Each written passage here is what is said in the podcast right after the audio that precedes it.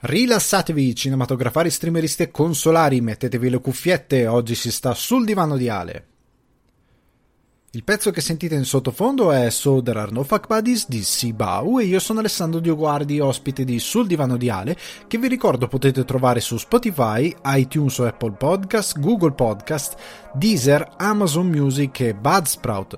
In questa puntata di Sul Divano di Ale, Disney Investor 2020, recap di quanto svelato da Disney con 10 serie Marvel, 10 serie di Star Wars, 15 prodotti tra live action Disney, Disney Animation e serie Pixar e infine l'arrivo di Disney Star. Successivamente la decisione di HBO Max fa arrabbiare Hollywood. La lista è ampia e in cima c'è Christopher Nolan, le cui preoccupazioni sono divenute realtà.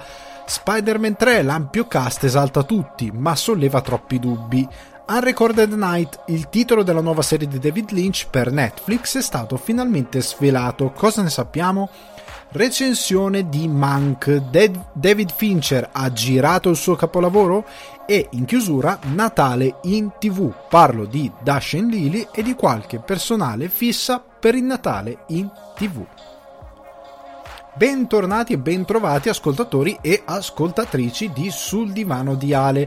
Sono super contento anche questa settimana di avervi eh, qui con me sul divano. Spero stiate passando delle buone feste, spero i consigli della settimana scorsa vi siano stati utili e vi siano ancora utili. Se avete visto eh, le stories seguendo l'account Instagram Alessandro underscore Dioguardi tutto minuscolo. Avete visto che mi sono praticamente eh, lo shot uno shot di espresso. Ho fatto uno shot di caffè espresso prima di cominciare a registrare la puntata quindi sono carichissimo a pallettoni nonostante in verità sia stanchissimo. Però si va avanti dritti verso il Natale. Anche in questa puntata ci saranno dei consigli dedicati più che altro a prodotti televisivi che potete trovare in streaming o che potete comunque reperire altrove, poi se ne parlerà meglio riguardanti il Natale. E ci tengo a dire che se vi sto ammorbando con queste cose riguardanti il Natale perché oggi mentre registro è sabato 12 dicembre. Settimana prossima la puntata prima di Natale sarà domenica 20 dicembre io ho questa fissa, credo di aver già parlato, questo trauma ancestrale di chiunque sia cresciuto con la generazione della televisione, per la quale io ero ragazzino o comunque ero giovane, anche fino a che sono andato all'università, che comunque è molto tempo libero, nonostante gli universitari si vantino di salvare il mondo e io ne ho fatto parte di questa categoria, anche se non mi sono mai vantato di salvare il mondo, c'era da fare gli esami, facevo gli esami senza spaccare i maroni a nessuno, senza convincere l'universo che stessi studiando modi per salvare la Terra dal coronavirus, che è quello invece che hanno fatto altri in questi mesi. O comunque in generale non ho mai avuto questa sindrome da sto salvando il mondo studiando all'università. Comunque hai in verità molto tempo libero e la cosa che eh, più caratterizzava le, le giornate comunque di quando ero più pischello e più libero era questa, che in televisione c'era poca sugna di Natale. La roba di Natale in televisione inizia ad arrivare verso quasi a ridosso delle feste. Ma soprattutto molta roba arriva dopo, cioè il palinsesto inizia a mandare i film di Natale più, più piccanti, diciamo, tra il 24 e il 25, poi dopo 26, 27, 28 fino a Capodanno. E io non ho mai capito questa cosa perché i film sono ambientati molte volte la vigilia di Natale tu mandi i film sulla vigilia di Natale dopo Natale. Mio Dio, è finita. Eh, fammi riassorbire prima. Io ho sempre pensato questa cosa, e soprattutto in questo periodo dove magari siamo più a casa, anche se si sono sollevate delle restrizioni. Però il bello del Natale per me è prima, è godersi tutto prima, è costruire, come in ogni buona storia, costruire il mito prima che arrivi effettivamente, no?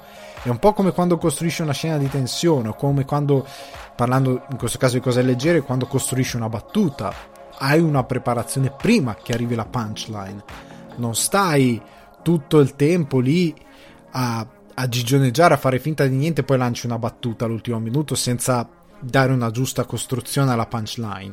Vai a fare un percorso e io ho sempre pensato questa cosa, ma io che sono qua, che sono libero, che ho un, una pausa tra lo studio, che ho eh, una sera, una serata da passare sul divano, eh, che ho un momento libero, voglio godermi un bel film di Natale leggero, un bel prodotto di Natale leggero, cavolo, è possibile che devo aspettare dopo le feste? Capisco che i palinsesti abbiano sempre avuto la, eh, diciamo la, la preoccupazione di dire ok, la gente è a casa in quel periodo e questo è comprensibile, ovviamente non lo si ignora, ma d'altro canto uno dice cavolo, ma dammi qualcosina anche prima, aiutami, vienimi incontro.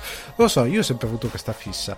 Eh, ripeto, c'è un'esigenza di, di, di, palinsesto per la televisione, però ora non, diciamo, la televisione non è più il mezzo principale, quindi io ritengo sempre importante evitare di ignorare la cosa.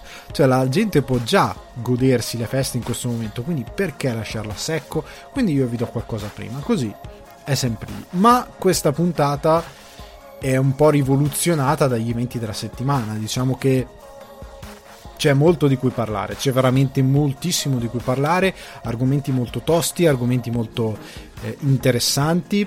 Arriveremo dopo a discutere di HBO Max perché la situazione da nell'arco di due giorni rispetto a quando ho registrato il podcast e diffuso il podcast è successo di tutto, la notizia si è ribaltata completamente e si sono aperti nuovi scenari che sono interessanti da analizzare, ma poi ci arriverò. Partiamo quindi da Disney Investor 2020.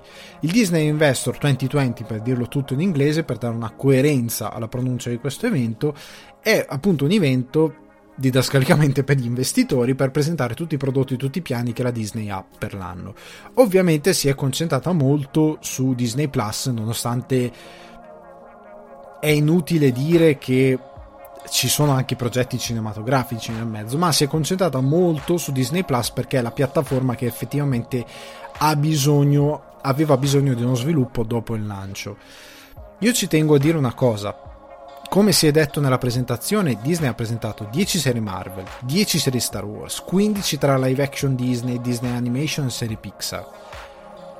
Bisogna sfatare un mito perché io in questi giorni sto leggendo, dopo tutti vari, gli enormi annunci della Disney, da, sto leggendo riflessioni fatte da fini, fini, eh, non lo so, eh, pensatori rispetto a come funziona il mercato produttivo che stanno dicendo che Disney sta raschiando il fondo del barile e che Disney Plus è un progetto fallimentare. Allora, Disney non sta raschiando il fondo del barile. Disney è il fottuto barile. Cioè, nel senso che la, la maggior parte dei contenuti pop che sono di, di, di, ampio che sono appunto pop, cioè lo dice la parola stessa, che sono comunque di ampia fruizione, che sono un mito per il pubblico, Star Wars, gli eroi Marvel, tutto quello che è Pixar e tutto quello che fa Pixar e che ha fatto Pixar.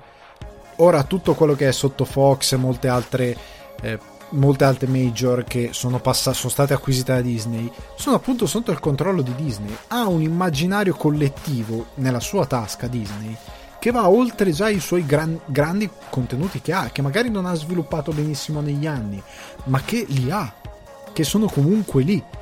Quindi cioè, non si può dire che sta raschiando il fondo del barile, sta sviluppando un universo che per anni è stato impossibile sviluppare perché tutte le varie serie di Star Wars, raga, possiamo ragionarci quanto volete, ma fino a dieci anni fa erano insviluppabili.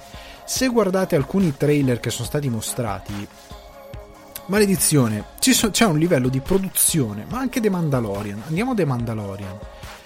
C'è un livello di. c'è una production value che per production value si intende appunto valore produttivo, cioè messa in scena, VFX, costumi e quant'altro che è di altissimo livello altissimo livello. Cioè usa adesso non mi sta venendo il nome della tecnologia in modo specifico ma quello schermo eh, LED che usa per mettere in scena al posto del green screen tante scene che ti dà ti facilita molto la vita perché gli attori hanno effettivamente le luci di quanto viene proiettato in, alti, in, altissima definizione su questi schermi a illuminargli il viso, quindi hai meno problemi con fotografia, FX da aggiustare in post perché il green screen non, non, non eh, proietta delle luci di quanto vai a mettere in post a schermo, le devi fare tu in scena, quindi è molto facile scazzarlo, come vediamo molte volte.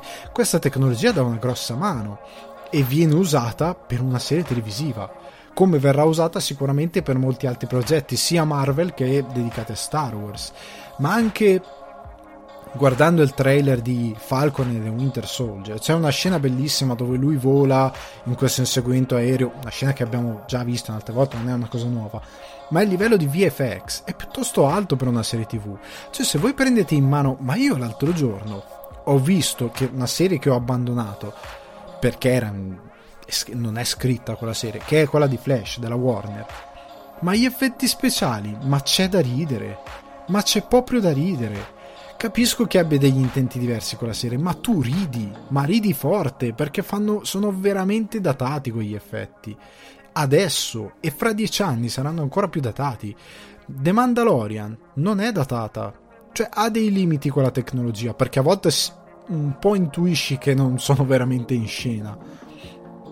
Se proprio ci fai caso, ma semplicemente per come si muovono nello spazio non tanto perché si vede che c'è uno schermo, semplicemente per come si muovono nello spazio un po' intuisci che sono davanti a uno schermo. Ma rimane il fatto che la resa finale è di enorme impatto.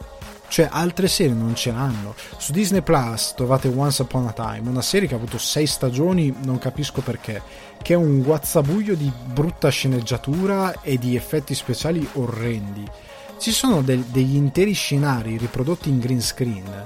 Lo sta guardando mia moglie. Ci sono intere scene dove c'è un tavolo di legno, che è il vero props della scena, l'unica cosa reale che hanno avuto, o un candelabro sul tavolo, la seconda cosa.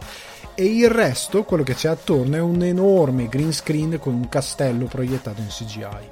Fa schifo cioè non è che è, br- è, bruttino, fa schifo.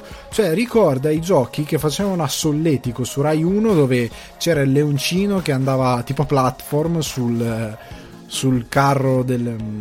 aiutatemi, sul carrello dove si portano i carboni nella miniera che va su quella cosa lì e ci sono i bivi o gli ostacoli tu devi premere il tasto del telefono per farlo schivare. Sembra quella roba lì, sembra fantasmagoria, una roba fatta nei primi anni 90. Cioè, fa veramente schifo, è palesemente finto, mentre loro ti vogliono dare una valenza che sia reale. Quello che sta facendo Disney con questi show è, è, è di altissimo livello.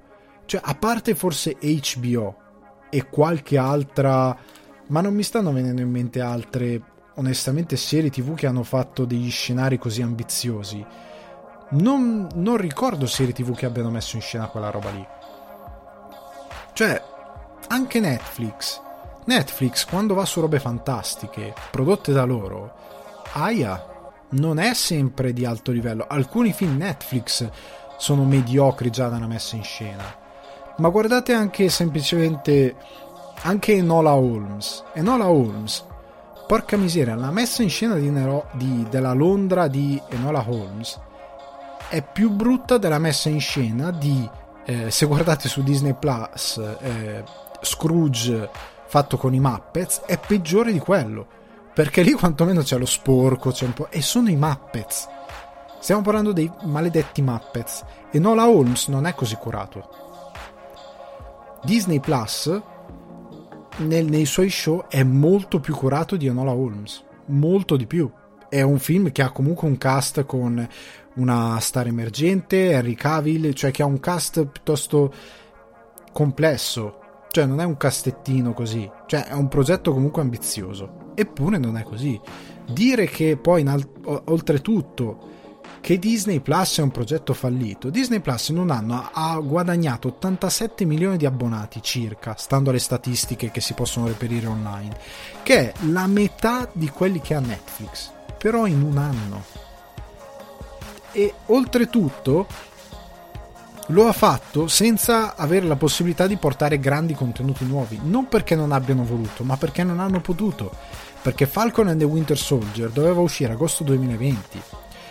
WandaVision doveva arrivare già adesso, dovevamo guardare WandaVision, ma è stato rallentato per diverse vicissitudini.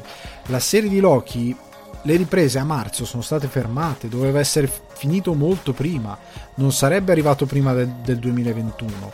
Però comunque è stato ritardato. Molti progetti che dovevano arrivare su Disney Plus sono stati rimandati, considerando anche che molte uscite cinematografiche come Black Widow e tante altre, poi le vedremo dopo, sono state rimandate e hanno costretto uno slittamento di anche quelli che sono i contenuti televisivi che comunque sono tutti collegati per via di questo mondo condiviso che stanno creando insieme alla televisione. Dire che Disney Plus sta rischiando il fondo del barile è sbagliato, cioè proprio logicamente, ma anche pensando al fatto che, ripeto, Star Wars non avrebbe mai provu- potuto portare una serie come The Mandalorian anni fa. Come facevi? Costava veramente troppo. Sarebbe costato uno sfacelo, nessuno lo avrebbe mai fatto.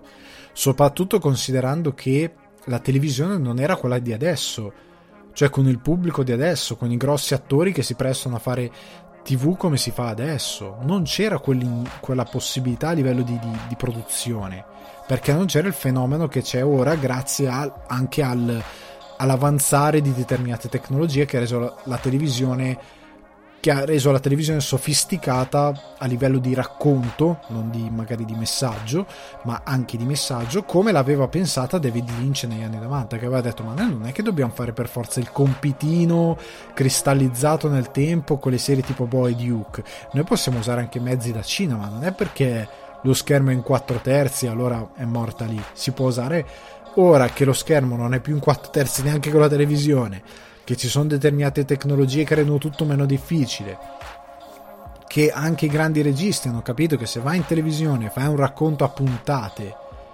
puoi esplorare eh, meglio quelle che sono le tue eh, esigenze narrative, diciamo, anche nell'approfondire i personaggi, ora la, le, le, le, serie TV si sono prese in uno spazio più ampio. Star Wars sono anni che ha fumetti, libri. Io non sono un grandissimo fan di Star Wars, ho molti amici che sono fan di Star Wars e leggono tutto. Io ho amici che hanno letto tutti i libri, tutti i fumetti, sono in fissa con tutte le serie, dicono no ma quella serie lì hanno giocato tutti i videogiochi, sanno tutto quello che è espansione dell'universo di Star Wars l'hanno assimilata e c'è un potenziale lì. Filoni, quello che sta curando, Filoni mi pare che si chiami, quello che sta curando che Lucas ha chiamato a curare la serie di The Mandalorian, che quando l'hanno chiamato c'è l'extra su Disney Plus, lo potete guardare, lui stesso che lo dice, fa pensavo fosse uno scherzo. Lui è quello che ha fatto Clone Wars e che ha introdotto il personaggio che ora è interpretato da Rosario Dawson qui, ma che nella serie animata era appunto animato, quindi non aveva le fattezze di Rosario Dawson, ma che ora avrà appunto una serie. Uh, Ashoka, se non ricordo male il nome. Comunque lui ha introdotto quel personaggio lì, ha introdotto molte altre cose, ha creato altre cose canon perché lui è un super esperto di Star Wars. Ma la sua Clone Wars, se ora può diventare da una serie semplicemente tra virgolette animata che ora entra nell'universo di Star Wars eh, live action in modo canonico con queste serie è possibile solo grazie ai, ai sistemi di oggi. Ma anche WandaVision. Ma porca miseria, hanno rilasciato un altro trailer di WandaVision. Ma quanto cacchio è avanzata quella roba lì, a livello di televisione. Questo non è il fondo del barile. Cioè, io sono contento per questa cosa che sto per dire. Però Netflix ha presentato il trailer dell'adattamento live action delle Wings sono contento che una realtà italiana, perché le Wings sono italiane, siano arrivate così lontano, perché non ce ne sono altri cre- creatori di, di, proprietà intellettuali originali che arrivano così, intelle- così avanti. Anche se per me Ratman dovrebbe avere un film al cinema fatto da uno studio come si deve con la sceneggiatura di Leo Ortolani e nessun altro, perché è un genio della comicità e della scrittura. È veramente un genio, chi dice il contrario non, non sa come si scrive qualcosa o probabilmente non, non, ha, non, ha, senso comico, cioè non so cosa dire. Però Ratman dovrebbe avere quel, quel tipo di eh, epica lì. Ce l'hanno le Winx, ok, sono contento, ma io ho visto l'anteprima del, della serie di Netflix. Non è diverso da qualsiasi teen show, pare Gossip Girl con le Winx. Ha gli stessi difetti che ha qualsiasi altro teen drama da Twilight a via discorrendo. È già vecchio in partenza. Se voi mettete quel trailer lì di fianco a un, tra- a un ma l'episodio 6 di The Mandalorian della stagione 2, ma l'avete visto? Mio Dio, ma avete visto? Cioè, questo qua è andato a citare Kurosawa facendolo meravigliosamente. Quella puntata lì esteticamente è stupenda. Per, a, a livello di costruzione di epica è meravigliosa. Non gli puoi dire niente, ma le metti di fianco. Ma Netflix va a casa in ginocchio sanguinante con le ossa rotte, cioè trascinandosi per terra chiedendo pietà. Ma quasi tutto quello che fa Netflix va a casa così. Quasi, perché ovviamente Netflix ha moltissimi show di qualità. Tante volte non prodotti da Netflix, ma semplicemente distribuiti da Netflix. Però Disney Plus fa una roba che è di un è di una potenza enorme. Oltre al fatto che, piccola parentesi, chi sta criticando The Mandalorian perché le puntate sono tutte uguali, mio dio. Allora, ragazzi, non esistono solo ed esclusivamente intrattenimenti orizzontali. Cioè, scusate, verticali. Esistono anche degli intrattenimenti orizzontali. Verticali si intende che vanno su a livello di storia. È un crescendo che parte da un punto A, va verso un punto B in linea retta, cioè direttamente prendete Breaking Bad. Breaking Bad ha un punto di partenza A, vuole arrivare a un punto di partenza B, è chiaro fin dall'inizio. The Mandalorian è una fusione tra il classico show televisivo,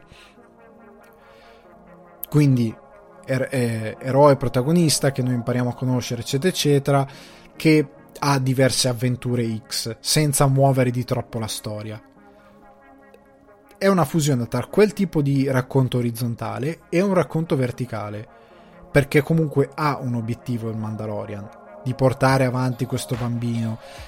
È una serie che ha una, un concetto di scrittura alla base più vecchio, più, pre, più televisione pre-primavera della, delle serie tv che abbiamo adesso, ma allo stesso tempo che ha prima di tutto una messa in scena che non ha niente a che vedere come si è appena discusso, si, discusso perché comunque ha Robert Rodriguez, la figlia della Howard, eh, la figlia di Ron Howard, adesso non mi sta venendo il nome, perdonatemi, ha um, John Favreau che scrive e che dirige, Filoni che dirige e scrive, ha comunque dei registi di alto livello che contribuiscono.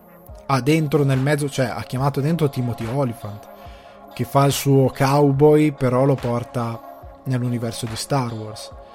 Tira nel mezzo appunto Kurosawa, Leone, tira nel mezzo il cinema migliore per mettere in scena The Mandalorian. Cioè, già la, il fatto di aver reso un eroe che non si vede in faccia con la maschera così intenso e così potente nella sua epica non è cosa da poco, è una cosa molto difficile da fare. Grandissimi. Hanno fuso questi elementi per creare comunque una serie che ora nella seconda stagione sta andando in un crescendo verso una narrativa, ma cresce più lentamente. È inutile criticare perché la storia è orizzontale e non è verticale sempre, ha dei picchi in cui va su e si muove di uno scalino. È inutile. Non, vi, non, non rende acuto uno che fa una critica. Eh, è sempre la solita storia, lui va nel pianeta Bravo! Vuoi anche criticarmi la struttura in tre atti di una rom-com? No, perché la insegnano a scuola, se la intuisci non sei un genio. Ha intuito una struttura narrativa, bravo, è fatta per essere semplice. L'ha pensata qualcuno per essere semplice. Ora vai da un imbianchino e criticagli che la scala è un'invenzione banale. Perché sei a quel livello lì. Capisco che la serie, se uno si è abituato ha un racconto verticale, quindi come Breaking Bad, eh, Better Call Saul, come, come tante altre serie tv, possa dire cavolo, ma questa serie tv è un po' più... Però la TV ha bisogno anche di questo. La TV non si fa solo, altrimenti non ci sarebbero più sitcom, non ci sarebbero più eh, serie, serie di banale intrattenimento. Prima citavo anche Flash Flash sì ha una narrativa, ma è molto fumettistico, cioè a volte sono, ci sono archi narrativi come ci sono eh, archi narrativi nel breve, cioè magari un paio di episodi, o archi narrativi lunghi una serie, ma con nel mezzo delle piccole avventure spezzettate. La televisione si compone anche di quello. Per me, The Mandalorian è il futuro di questa televisione, cioè una televisione che ha un racconto tendente più alla linea orizzontale ma con un numero di episodi ridotti e che cura di più la messa in scena, i costumi, la scrittura, perché purtroppo The Flash, Arrow e altre serie tv hanno una scrittura ignobile per tanti versi e una messa in scena peggiore, se possibile. Però Disney riesce a fare molto bene questo ed è inutile criticarlo, perché è un'evoluzione di un qualcosa che comunque lo spettatore sente di aver bisogno, perché ognuno di noi ogni tanto accende Netflix e dice cavolo però stasera la regina degli scacchi è bellissimo, me lo sto guardando con, con molta passione, è stupendo, però ogni tanto voglio vedermi qualcosa di più leggero, cioè voglio vedermi qualcosa che non mi, non mi gira le budella mentre lo guardo. Non perché sia brutto, ma semplicemente perché magari mi dà molte emozioni. A volte voglio vedere qualcosa di più semplice. E quindi magari mi guardo The Mandalorian, che nella sua semplicità, però dietro ha un lavoro e una costruzione molto complessa. E comunque non mi distrugge il cervello guardarlo. Non è come i diari del vampiro. Quello lì ti distrugge davvero il cervello ed è veramente un intrattenimento della vecchia televisione che se scompare è meglio, cioè quell'intrattenimento lì va cambiato. È bello avere quel tipo di serialità, ripeto, orizzontale, però cambiamela per favore. Per favore, aggiornamelo un attimino, dai dignità alla scrittura, dai dignità alla messa in scena, non prendere in giro lo spettatore, dammi qualcosa di leggero senza valutarmi come un cretino quella roba lì, perché alla fine Mandalorian è molto semplice. L'universo di Star Wars in generale è tutto molto semplice, ok? Quindi sostanzialmente per me fare questa critica, ripeto che Disney sta grattando il fondo del barile, quando in verità, ripeto, Disney è il maledetto barile, no, per me no, per me veramente è una critica mal riposta. Ed è una critica che uno deve, deve odiare un brand perché fa parte di quelle persone che devo odiare tutto quello che è mainstream, devo odiare tutto quello che è eh, tra virgolette corporate o corporation, per me non ha senso. Cioè, ragazzi, non ha veramente senso. Ha senso quando le cose uno se le merita. Quando non se le merita, non se le merita. Bisogna dare a Cesare quel che è di Cesare. Cavolo, siamo pure italiani, se non lo, se non lo seguiamo noi, questo principio che è molto che appartiene molto alla nostra cultura è, è finita. Comunque, veniamo alla presentazione ora dopo 20 minuti di sproloquio della Disney. Allora, partiamo dall'arrivo di Disney Star è il servizio streaming che verrà lanciato su Disney Plus in Europa, Canada, Australia, Nuova Zelanda e Singapore il 23 febbraio 2021. Sto prendendo le informazioni dalle news di cinefax.it con il quale collaboro perché i ragazzi sono stati molto bravi a riassumere tutti gli eventi. In Europa Disney Plus subirà un rialzo del prezzo mensile di 2 euro, passando da 8,99 a 6,99 dai 6,99 annuali. Quindi se prima era 7 euro arriverà a 9 euro, 2 euro in più. Star include serie tv e film di Disney Television Studios, DFX, e sostanzialmente è un servizio più adulto. Tanti chiedevano Hulu e quant'altro Disney Star vuole fare più o meno quello che fa Hulu, quindi ci saranno roba di ABC, FX, FX ad esempio faceva la Sons of Anarchy, eh, Freeform, Searchlight e 20th Century Fox Studios. Quindi ad esempio eh, Alien, Deadpool, Logan e a quanto pare ehm, i film di Die Hard entreranno tutti in questo pacchetto di che si unirà appunto a Disney Plus. Quindi Disney Stars entrerà in questa realtà, portando tutta quella serie di contenuti che, non, che mancano da Disney Plus, nonostante siano di proprietà di Fox. Quindi ripeto, sarà essenzialmente quello che Hulu offre negli Stati Uniti. L'unico problema è che devono fare a botte con i diritti, perché se i diritti negli Stati Uniti è molto più facile averli perché appartengono a una major ben precisa, in Europa sono un po' più sparpagliati, come nel resto del mondo, perché magari qualcosa è di Sky, qualcosa è di quell'altro, qualcosa è di... non lo so, dipende da chi si è mangiato i diritti di determinate cose. Quindi è tutto molto da vedere, cioè c'è molto da definire riguardo il servizio però potenzialmente ci sono cose molto interessanti perché ad esempio la serie tv di Alien che è stata annunciata sarà su Star quindi sarà molto interessante avere questo servizio sarà molto bello avere qualcosa tutti quei contenuti adulti che appartengono a Fox di averli su Disney Plus perché ad esempio ehm, Jojo Rabbit è Fox Searchlight quindi eh, non c'è su Disney Plus, io me lo sono dovuto vedere da altre parti. Ora non so se recentemente lo abbiano aggiunto, non mi pare, onestamente. Però io me lo sono visto altrove a casa, perché io l'avevo già visto al Toronto Film Festival, però a casa lo volevo far vedere con mia moglie, ho detto veniamo c'è Disney Plus, Disney Plus non c'è. Me lo sono dovuto vedere altrove. Allora, veniamo invece poi agli annunci, dopo aver svelato già questa cosa che è molto grossa perché ha una quantità di contenuti enorme, cioè tutto quello che ha tutto e sotto Fox e quant'altro arriva su Disney Plus, quindi non è poco. L'Investor Day, allora, partiamo dal fatto che così a schiaffo viene annunciato che Patty Jenkins, regista dietro Wonder Woman e il seguito Wonder Woman 1984 che uscirà ora a Natale, dirigerà il nuovo film della saga di Star Wars che si intitola Rogue Squadron e l'uscita è prevista ovviamente Natale, però 2023, quindi c'è ancora un po' di tempo. E contestualmente hanno anche fatto sapere che Indiana Jones, la cui regia è passata a James Mangold, arriverà in tutto il mondo il 29 luglio del 2022, quindi tra un paio d'anni il tanto discusso Indiana Jones. Contestualmente hanno annunciato l'annuncio di serie come Andor, che sarà un prequel di Rogue One a Star Wars Story. Nel cast ci sarà di nuovo Diego Luna e avrà 12 episodi. Dovrebbero arrivare su Disney Plus nel 2022. Obi-Wan Kenobi, nuova serie dedicata al maestro Jedi, torna Aiden Christensen nei panni di Darth Vader è stato proprio detto che interpreterà Darth Vader e arriverà praticamente no, non c'è una data di arrivo, bugia. Arriverà a una certa. Successivamente abbiamo detto Ashoka, due nuove eh, e ah, Ashoka e Ranger of the New Republic, due serie che arrivano tutte e due eh, su Disney Plus. Anche qui non c'è una data, ma saranno ambientate nello stesso periodo di The Mandalorian. Lando Carrisian, il noto furfante galattico, l'amico di Han Solo, arriverà su Disney Plus. Ora lo interpreterà ehm, Glover, che l'aveva fatto in solo, non si sa.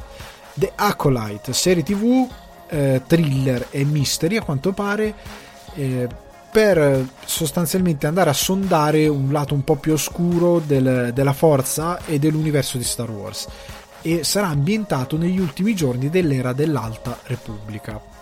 Visions, una serie di cortometraggi animati affidati a maestri dell'animazione giapponese, quindi si va in Giappone, interpretazione Giappo. The Bad Batch, una nuova serie di animazione ambientata nell'universo Star Wars, e Droid Story, altra ehm, un altro eroe che verrà presentato da R2D2 e C3PO e sarà una serie televisiva di animazione che vedrà la partecipazione anche di George Lucas. Infine, Raya, passiamo al punto cinematografico, Raya nell'ultimo drago fa parte di quei film che arriverà in contemporanea nelle sale e su Disney Plus il 5 marzo 2021. Però si parla solo di mercato statunitense, per ora, per quanto detto fino a questo momento. Passando invece al lato Marvel, annuncione è stato riguardo il film dei Fantastici 4 che verrà diretto da John Watts, regista dei due Spider-Man. Allora, sono contento che arriverà questo film perché a quanto pare qualcuno ha deciso che erano belli quelli fatti da Team Story. Quelli Team Story sono orrendi, sono veramente brutti. Io li ho guardati volentieri. Più che altro il secondo, perché io sono sempre stato affascinato da Silver Surfer. Tra l'altro, se avete Disney Plus anche in Italia dovrebbe esserci la serie animata di Silver Surfer. È una serie cartoni in Italia andava su, almeno da me andava su Antenna 3 che c'era Kids TV, se non ricordo male il nome del canale, che andava in onda su Antenna 3. Era un po' come JTV, era un canale per ragazzi che prendeva il sopravvento su Antenna 3 e come in altre regioni su altri canali si chiamava Kids TV se non ricordo male e mandava dei cartoni animati. E c'era questo su Silver Surfer che era veramente bello. Come serie animata era veramente bella. Se la trovate su Disney Plus guardatela perché è veramente imperdibile. Io ve la consiglio tantissimo. Comunque il secondo film di di Silver Surfer, di scusate, Fantastici 4 a me piaceva solo esclusivamente per la presenza di, del personaggio Silver Surfer, ma fu mal sfruttato secondo me. Nel senso che, allora, i Fantastici 4 sono un'enorme occasione per la, per la Marvel e per l'MCU, perché semplicemente hanno, portano con sé un bagaglio di avventure fuori dalla Terra e nello spazio che fino a questo momento non, esplo- non si sono mai esplorate. Perché il, gli Avengers classici un po' come hanno fatto nei fumetti originali sono arrivati ad andare nello spazio ora dopo dieci anni di universo e per loro è stata una cosa assurda ok? perché sono tutti eroi diciamo terrestri più o meno tranne Thor che viaggia in giro per i suoi universi però sono tutti eroi molto nostri del nostro universo, del nostro piano i Fantastici 4 invece hanno sempre affrontato avventure, oltre al fatto di misurarsi col Dottor Destino e quant'altro, ma il loro background è più che altro in giro per il cosmo. Galactus, Dottor Destino, Silver Surfer, eh, in, introdussero le famose guerre segrete, anche grazie a loro, tra virgolette, dove gli eroi andarono a combattere su quest'altro pianeta, dove Spider-Man trovò il famoso costume nero, ovvero Venom, cosa che ormai è stata diciamo ehm, svaccata dal, dalla sviluppo di Venom in solitaria per Sonic che ha un po' cambiato l'origine del personaggio però comunque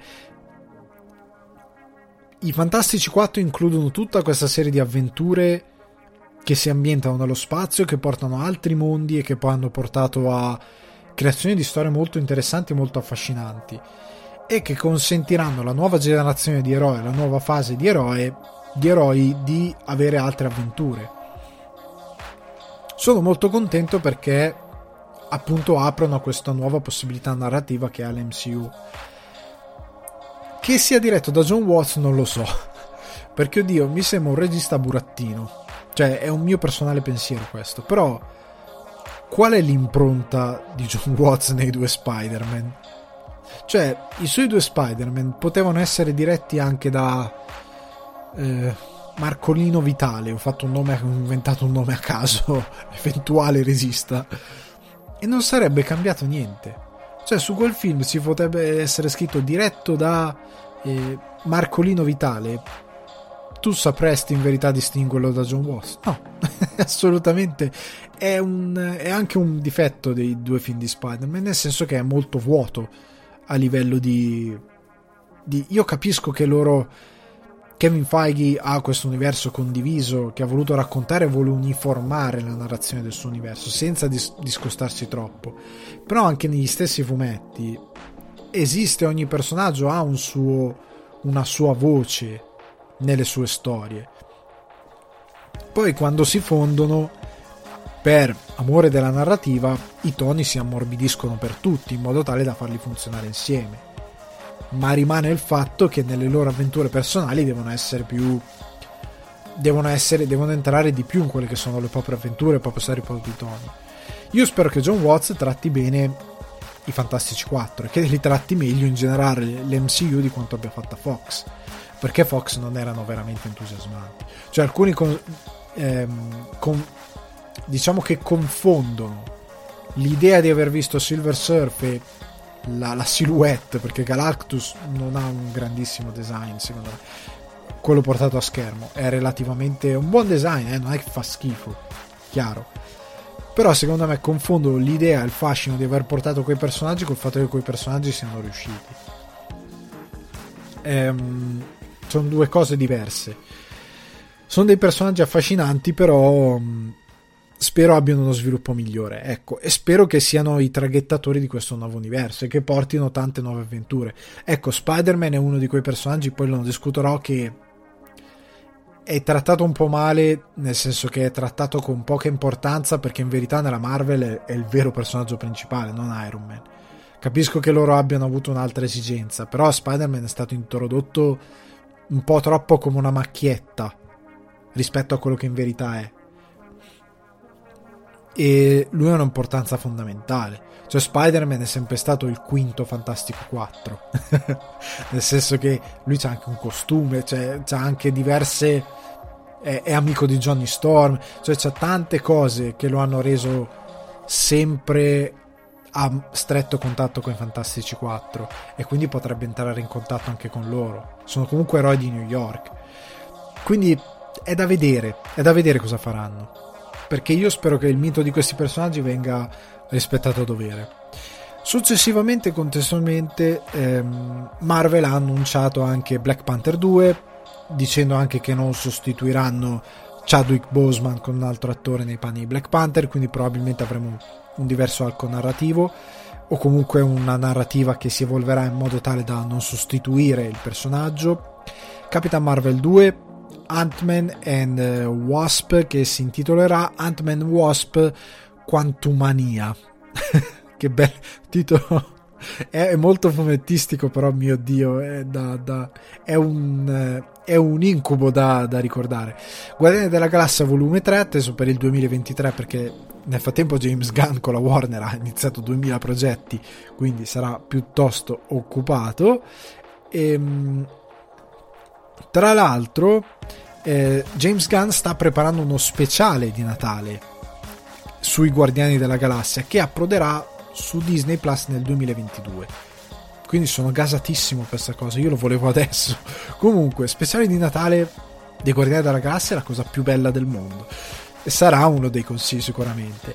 Hanno confermato anche che in Thor Love and Thunder ci sarà Christian Bale nei praticamente dei panni del hanno confermato qual è il villain che verrà interpretato da Christian Bale anche se ora mi sfugge davvero tantissimo quale sia il, il villain interpretato da Christian Bale, ma ce lo faremo bastare così. E oltretutto è è stato mostrato uno sneak peek di Falcon e The Winter Soldier, ne ho parlato prima, molto interessante, molto affascinante. Tra l'altro che arriverà su Disney Plus il 19 marzo 2021, quindi non dovremo aspettare molto per quanto riguarda questo show. E WandaVision, abbiamo già detto, il 15 gennaio 2021 arriverà. Due show che io aspetto moltissimo perché sono molto affascinanti per quanto riguarda quello che stanno creando. WandaVision molto di più. Winter Soldier non lo so. Cioè Falcon e The Winter Soldier non lo so. Ha delle cose interessanti ma è uno di quegli show che appunto estende quanto abbiamo visto in Endgame e vuole dare qualcosa di più. Inoltre sono state confermate le serie tv di She-Hulk eh, o She-Hulk, ehm, Hawkeye, Occhio di Falco, Armor Wars, Moon Knight e inoltre hanno annunciato che ci sarà una serie Secret Invasion e la seconda è Iron Heart. Iron Heart, se non conoscete, è un fumetto che è stato concepito qualche anno fa dove c'è questa Riri Williams che è una studentessa che praticamente concepisce un'armatura per diciamo sulle orme di Tony Stark, quindi diventa una sorta di Iron Man al femminile. Però è costruito molto bene. Ci sarà una miniserie su Groot eh, animata, che sono delle piccole, una sorta di corti su Groot, e oltretutto ehm, tutto questo casino sarà tutta una sorta di espansione slash eh, spiegazione in base a quello che è succe- successo dopo Endgame di quello che è l'universo Marvel che poi vedremo al cinema. Quindi sia WandaVision che ehm, Falcon e Winter Soldier soprattutto sono sostanzialmente il post Endgame che ci va a traghettare nella nuova fase 4, se non, eh, sì, la fase 4 dell'MCU, che ovviamente funzionerà con Disney Plus. La cosa interessante di Loki è che lui sostanzialmente viene fatto vedere la cosa che mi piace, mi sta piacendo tantissimo è che a parte Owen Wilson in una veste particolare, vabbè, comunque guardatevi il trailer perché è molto bello. Ma la cosa interessante è che Loki non sarà alle prese col fatto che ritorna nella narrativa del mondo direttamente, perché a quel punto lì c'è il problema di avere un personaggio che nella continuity non dovrebbe esserci perché lui in teoria è morto, ma loro sono tornati indietro nel tempo, lui ha preso il cubo e scappato. Quindi hanno cambiato il passato e quindi lui finisce nelle mani di questa, diciamo, agenzia che cura le anomalie temporali e deve sostanzialmente vedersela con loro. Quindi vedremo cosa succederà a Loki che se la vede con questi personaggi di questa agenzia. Tra l'altro, questa cosa più WandaVision io sento puzza di multiversi, perché è quello di cui dovremo parlare dopo. cioè ovvero il casino creato da Spider-Man 3. Perché questo è il punto. Allora, io lo avevo detta questa cosa, non so se ricordate, in diversi eh, podcast di qualche tempo fa. Allora, Spider-Man 3 si vociferava che sarebbero tornati Tobey Maguire, ehm, l'altro figlio di The Amazing eh, Spider-Man, eh, figlio non come il suo figlio, proprio figlio, ehm, come si chiama? Ehm, Garfield, Andrew Garfield che sarebbe tornato, che ci sarebbe stato addirittura un canale ufficiale Sony di Sony Latino America diffuso un trailer dei tre i tre Aragna, i tre Spider-Man ehm, quindi sia stato un mezzo spoiler poi è stato rimosso comunque si vociferava quest'idea che si potessero essere dei multiversi e che sarebbero arrivati considerando come Sony sta creando il suo Spider-Verse l'hanno detto e dall'altra parte c'è MCU che ha la sua interpretazione. Soprattutto il problema è anche il fatto che eh, Spider-Man in questo Spider-Man 3 è stato avvistato Alfred Molina sul set, quindi torna nei panni di, di Dottor Octopus. Contestualmente in Morbius nel trailer si vedeva un poster contro Spider-Man col design dello Spider-Man di Raimi quindi Sony ci sta dicendo che per loro Spider-Man è quello lì, almeno nell'universo di Morbius. Inoltretutto, oltretutto, in questi giorni si sono intensificate le voci per le quali Andrew Garfield tornerà in Spider-Man 3. Tobey Maguire pare, notizia di poche ore, sia stato avvistato in una prova costume sul set di, di Spider-Man 3. Pare torneranno anche Emma Stone e eh, Kirsten Dunst nei rispettivi panni di ehm, Gwen Stacy e Mary Jane Watson. Un casino. Oltretutto, il film è già. In, è, lo stanno già girando. Qua mi, fa, mi solleva un dubbio. Nel senso che il film è già in produzione, lo stanno già girando. Questi personaggi con i quali stanno trattando mentre si va. Io voglio capire, la produzione ha giocato d'anticipo, cioè nel senso che loro hanno due sceneggiature. una con i personaggi e una senza personaggi. Che oddio, anche molti bei film hanno le sceneggiature modificate mentre si va. Man in Black l'altro giorno guardavo appunto un video della Slim Dog dove diceva Man in Black aveva una sceneggiatura completamente diversa, cioè ovvero che se ricordate il primo Man in Black il diciamo la razza aliena dello scarafaggione che era in guerra con quelle dell'alienetto piccolo nella testa nella sceneggiatura originale, e loro hanno girato il film seguendo questa sceneggiatura, queste due razze erano in guerra e nel mezzo c'era la Terra e il, il cosmo, l'universo che aveva il gatto al collare era il modo da recuperare, che i Men in Black dovevano recuperare per fare la pace tra questi due. Il problema è che lo scarafagione che veniva sulla Terra non voleva la pace perché la sua razza si nutre dei corpi che vengono lasciati sul campo di battaglia da da, dopo gli scontri che hanno con l'alta razza e quindi non voleva la pace e questa cosa viene spiegato in quell'incontro nella tavola calda tra i due tipi ehm, delle due razze che parlano in lingua aliena. In verità loro nella versione che hanno girato parlavano in inglese perché spiegavano parte di questa narrativa. In post produzione hanno cambiato tutto il film per farlo come l'abbiamo visto noi, ovvero che sostanzialmente stavano recuperando questo universo nel, nella cosa del gatto. In verità era diversa la trama, quindi ma anche in molti altri esempi. Esistono molti esempi di film che in corsa mentre li si gira le narrative vengono cambiate, ok? Quindi non è detto che non succeda anche qui, ma allo stesso tempo io mi chiedo, hanno due versioni della sceneggiatura già scritta? Cioè perché se hai un grande sceneggiatore e un grande regista ti può venire bene e la post produzione ti può aiutare molto se non hai un grande regista e non hai un grande sceneggiatore, e onestamente i primi due Spider-Man non hanno dato riflesso di questa cosa, questo potrebbe essere l'ennesimo film di una trilogia che va veramente male. Perché ci sono tanti film che, primo bello, secondo magari bellissimo, molto meglio del primo, terzo una monnezza. I Spider-Man di Raimi sono così, primo grandissimo film, forse uno degli esordi più belli di un supereroe al cinema insieme forse a Batman di Tim Burton. Secondo The Amazing Spider-Man, stupendo, molto meglio del primo per tante cose. Un film meraviglioso, con il villain più bello di un supereroe probabilmente visto al cinema. Per me funziona anche meglio di, eh, di Joker nel suo insieme, perché è molto più quadrato e molto più interessante nell'ottica di Spider-Man. E nell'ottica comunque di un villain Infine, oh, non sto dicendo che, che, è meglio di Joker, ok? Sto dicendo che nell'ottica di un adattamento, un film, è molto potente quel, quel personaggio lì, ok? Ok. Terzo eh, film di Raimi, un disastro. Non per colpa sua, però un disastro. Ora, potrebbe esserci che si ripeta questa cosa. Che si ripeta un disastro.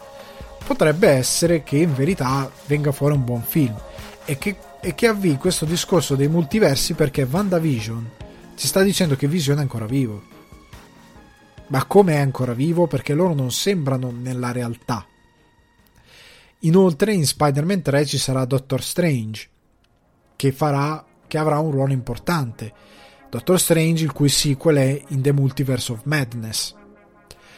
Inoltre, inoltre ci viene detto anche che appunto c'è il ritorno di Octopus, c'è il ritorno di Electro, Jamie Foxx, che non sarà lo stesso Electro dell'altro film, è stato detto che il design sarà completamente diverso, grazie a Dio, però, però allo stesso tempo ci sono diversi indizi che ci fanno capire che stanno fondendo degli universi, perché dall'altra parte c'è Sony che sta dicendo noi stiamo facendo un multiverso di Spider-Man, ok?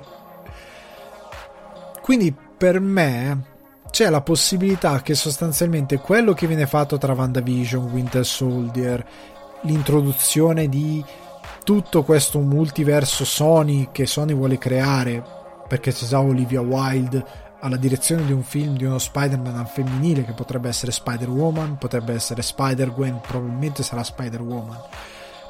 Ma sostanzialmente ci sarà questo universo che arriverà e che dovrà funzionare con quello dell'MCU per, perché esiste Spider-Man.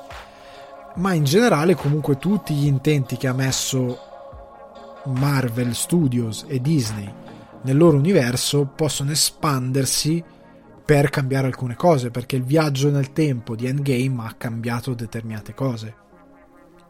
Quindi c'è roba da sistemare, da mettere a posto, comunque da espandere, anche se non viene sistemata poi a livello di sceneggiatura. Quindi è un casino, raga è un casino. La produzione di Spider-Man 3 incasinerà tutto. e queste altre serie TV faranno altro, altre, faranno altrettanto, secondo me.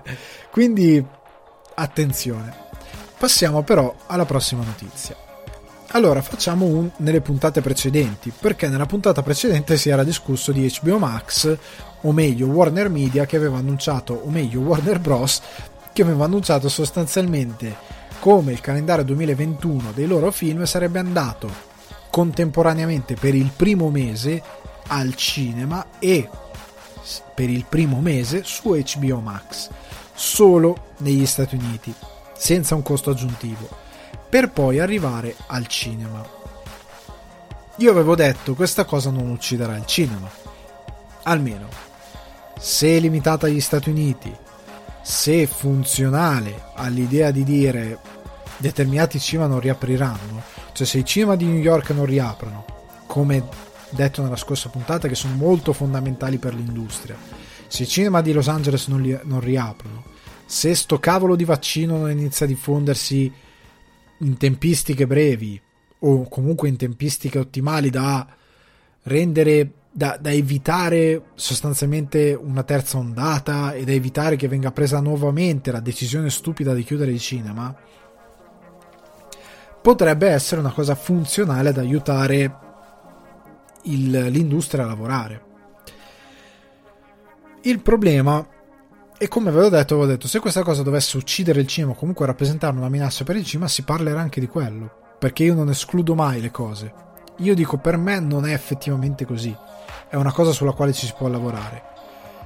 Anche perché loro hanno detto che il calendario andrà su HBO Max solo negli Stati Uniti e avevano anche detto che si potevano considerare diciamo delle eccezioni a, a, esigenze di calendario, una cosa molto famosa. Il punto, cos'è venuto fuori nelle ore successive? Di tutto. Prima di tutto che è venuto fuori un rumor per il quale Warner avrebbe deciso di espandere questa cosa. Quindi HBO Max di arrivare anche in Europa e nel resto del mondo. Entro o comunque a metà 2021. È un piano piuttosto avanzato, il che cambia le carte in tavola, perché se prima si era detto questa cosa, io stesso avevo fatto questo ragionamento, in Europa Tenet, che è un po' stato un po' il... è stato il, il film della discordia e poi arriveremo a capire perché, aveva fatto capire come in Europa la gente al cinema c'era andata, la maggior parte dei ricavi è stata in Europa. Per stessa missione di Cineworld, del, del CEO di Cineworld, in Europa si era andato al cinema perché si poteva, la gente ci è andata di bestia e la maggior parte degli ingassi di Tenet è stata in, in ingassi, degli incassi di Tenet è stata in Europa, è stato un grandissimo successo in Europa considerando le restrizioni, meno negli Stati Uniti che ha grossi problemi nel riaprire molti cinema, soprattutto in quel periodo. Ora, nel momento in cui tu mi dici no ma anche in Europa vogliamo portare HBO Max c'è un problema. Houston abbiamo un problema perché noi non abbiamo la situazione degli Stati Uniti.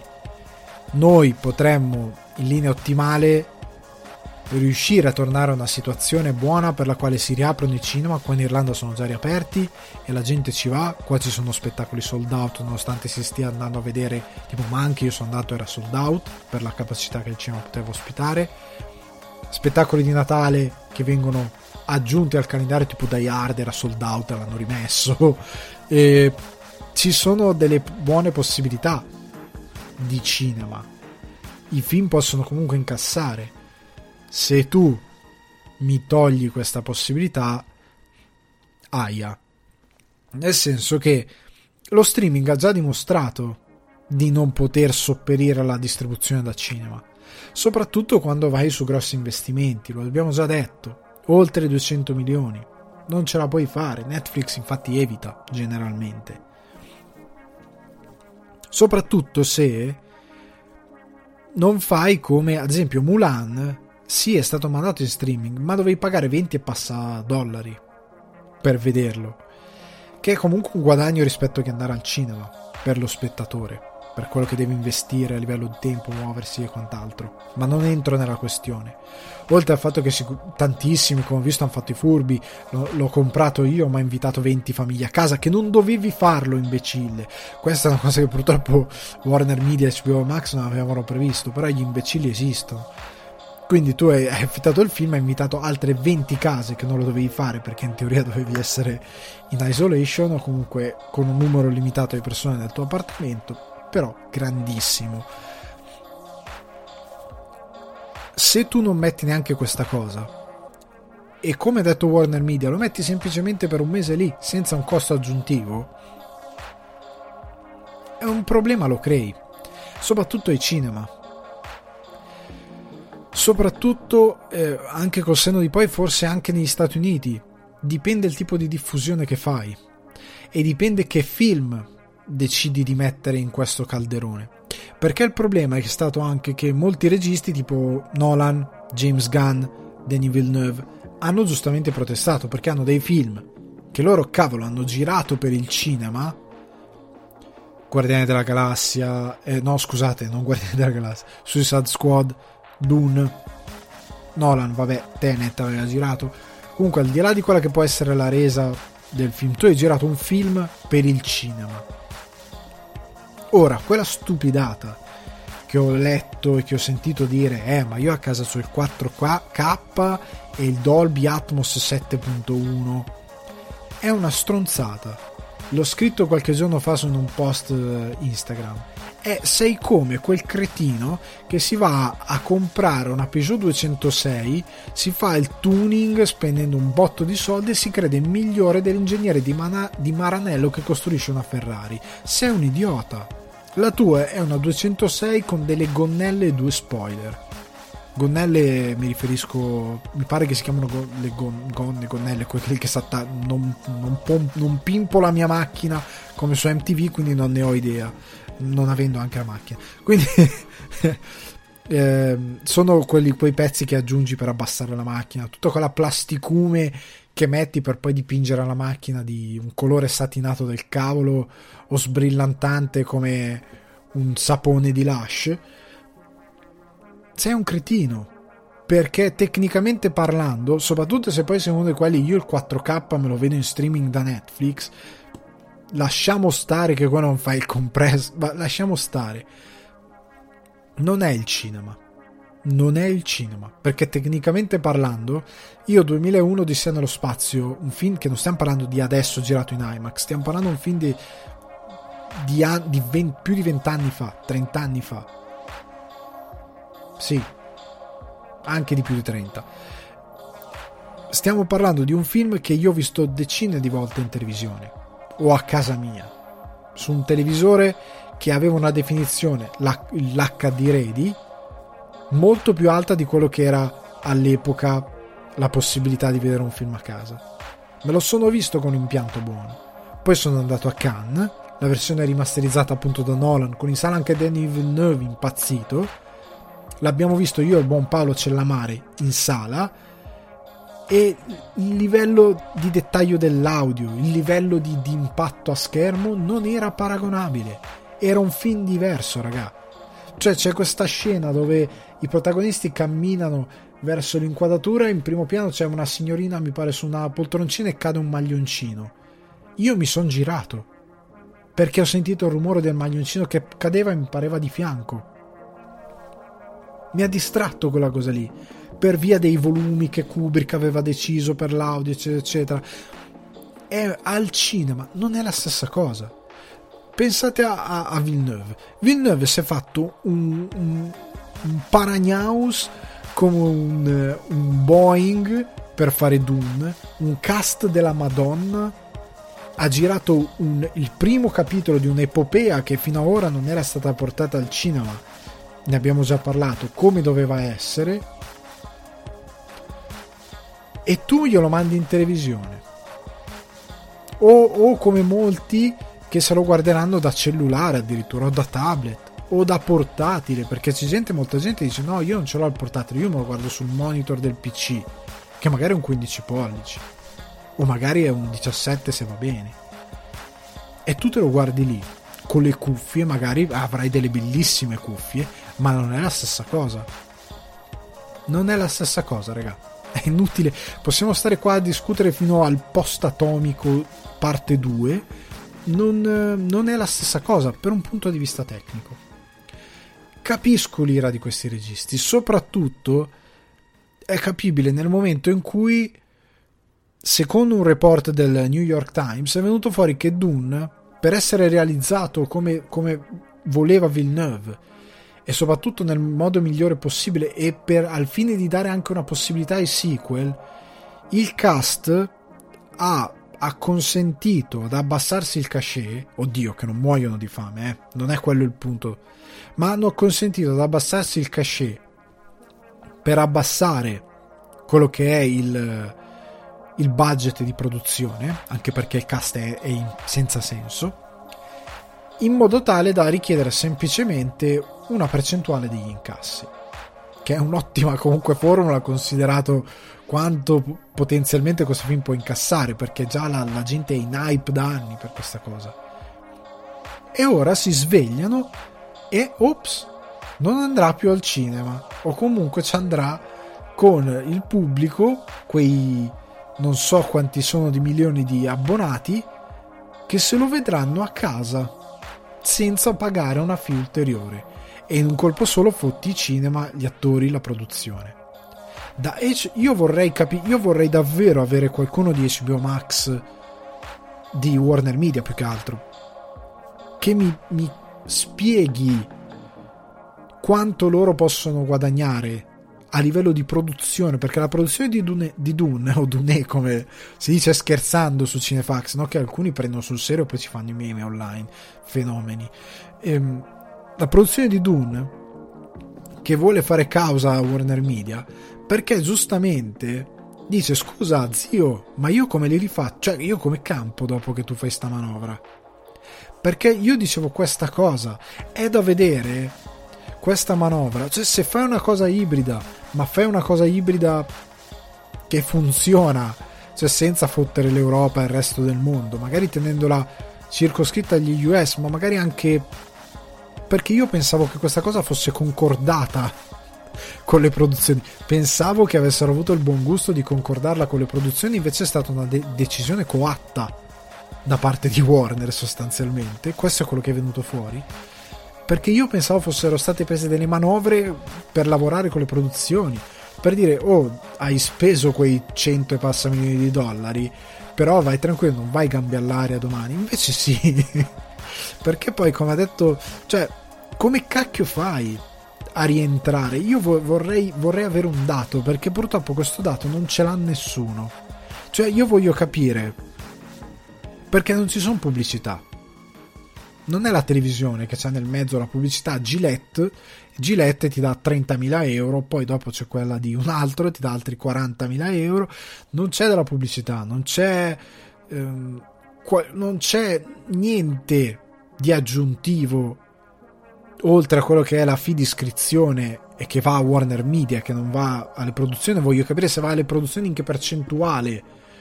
Ma non credo, perché io credo che Warner Media semplicemente abbia pagato eh, la produzione in modo tale da avere i diritti di distribuzione e poi fa quello che vuole. E poi in teoria i produttori dovrebbero avere una percentuale di quelli che sono gli incassi. Però, cioè, io vorrei davvero capire questa cosa. Cioè, vorrei davvero eh, capire come pensavano di, di, di, di, farla franca, tra virgolette, senza prendere un accordo con i produttori, perché lo scenario è molto diverso. Cioè, Nolan, che ha rilasciato delle dichiarazioni molto forti, sono giustificate in luce rispetto a quanto è venuto fuori, perché Nolan sostanzialmente lo aveva detto dopo Tenet, io spero che Warner non legga male i dati del botteghino perché io, nel senso, Warner doveva essere tenuto al cinema anche più a... Warner, Tenet doveva essere tenuto al cinema anche più a lungo. Doveva essere fatta qualche altra operazione per portare gente al cinema nel momento magari in cui era più possibile, in cui riaprono magari i cinema di New York. Riportalo, vai, fallo vedere. Visto che ha incassato solo in Europa partic- praticamente, perché in, negli Stati Uniti c'era stata la paura del coronavirus. No, Lana aveva appunto detto Spero non leggano male questi dati di box office e che non si facciano spaventare. E invece sono fatti spaventare. E perché a quanto pare la, questa decisione è stata maturata post Tenet ed è stata una decisione di panico, ripeto, senza consultare i diretti interessati. E Nolan ha detto quanto segue, vado a leggere, ho tradotto la sua dichiarazione la vado a leggere. Alcuni dei più grandi registi e delle più importanti star del cinema sono andati a letto pensando di star lavorando per il più grande studios e si sono svegliati sem- scoprendo invece di stare lavorando per il peggior servizio streaming. Warner Bros. ha un'incredibile macchina per portare il lavoro di ogni regista in ogni dove, nei cinema come nelle case, e la stanno smantellando proprio mentre stiamo parlando. Non capiscono cosa stanno perdendo. La loro decisione non ha alcun senso a livello economico e persino il più sbadato degli investitori di Wall Street può capire la differenza tra un'interruzione e una disfunzione. Questa cosa che dice Nolan, che vi stia simpatico o meno, è giusta.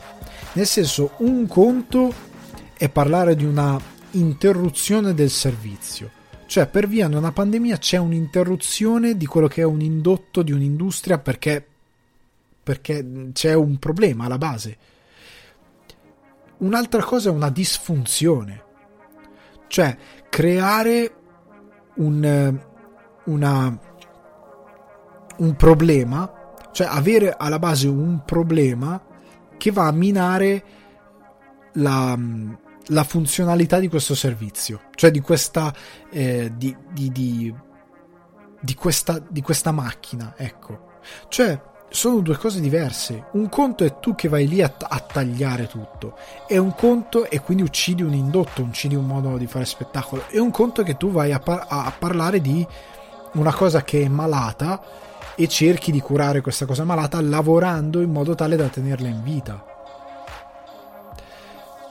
La manovra di HBO Max, meglio di Warner Media, continuo a sbagliarmi, scusatemi per questo, ehm, da un lato può essere interessante, ma per come è concepita, considerando che non hanno, non hanno, non hanno teso una mano al cinema, ai produttori, perché, ripeto, i produttori di Dune vogliono fare causa a Warner.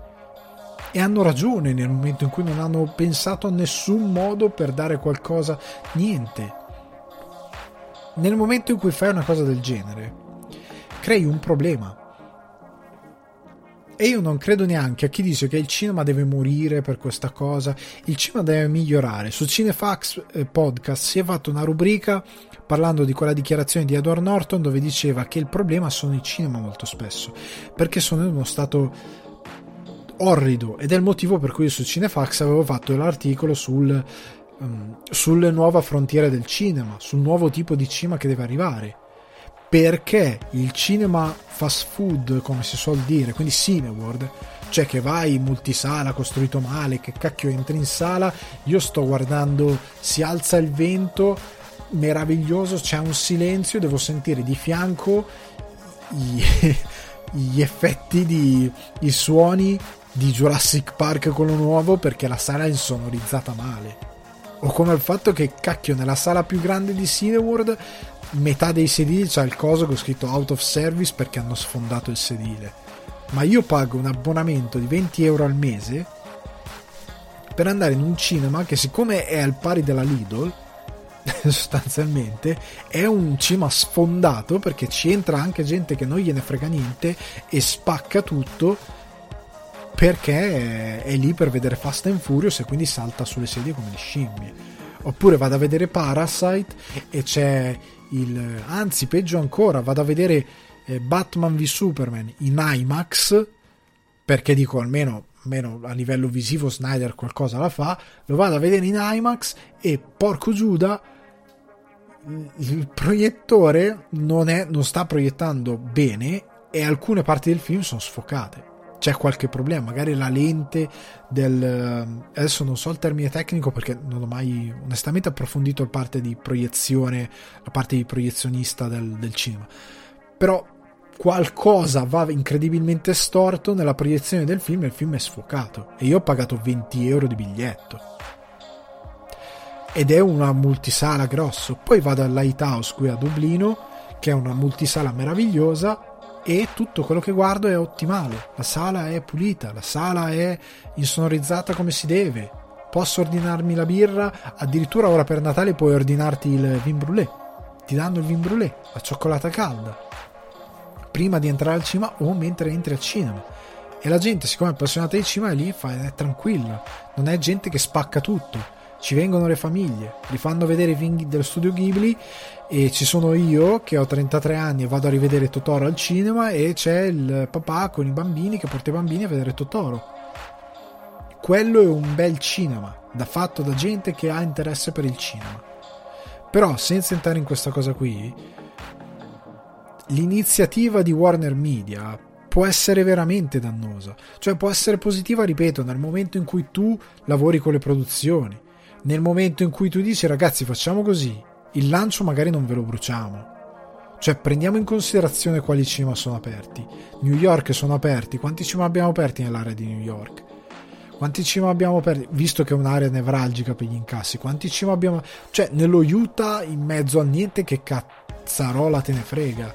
Ma New York, Los Angeles, queste parti, magari il primo mese mandalo al cinema e basta se non hai nessun accordo con le produzioni. Dai almeno un mese di cinema. Ok? Poi lo manderai magari su HBO Max. Fai una promozione, qualcosa speciale che magari la settimana, per una settimana in esclusiva su HBO Max, però devi pagare 25 euro. Ok? Cioè fai qualcosa di questo tipo se non hai preso accordo con le produzioni ma io pensavo che avessero preso un minimo di accordo con le produzioni perché avevano presentato la cosa in pompa magna con ah stiamo salvando, stiamo offrendo e invece no. Cioè le produzioni si sono svegliate e fanno cosa?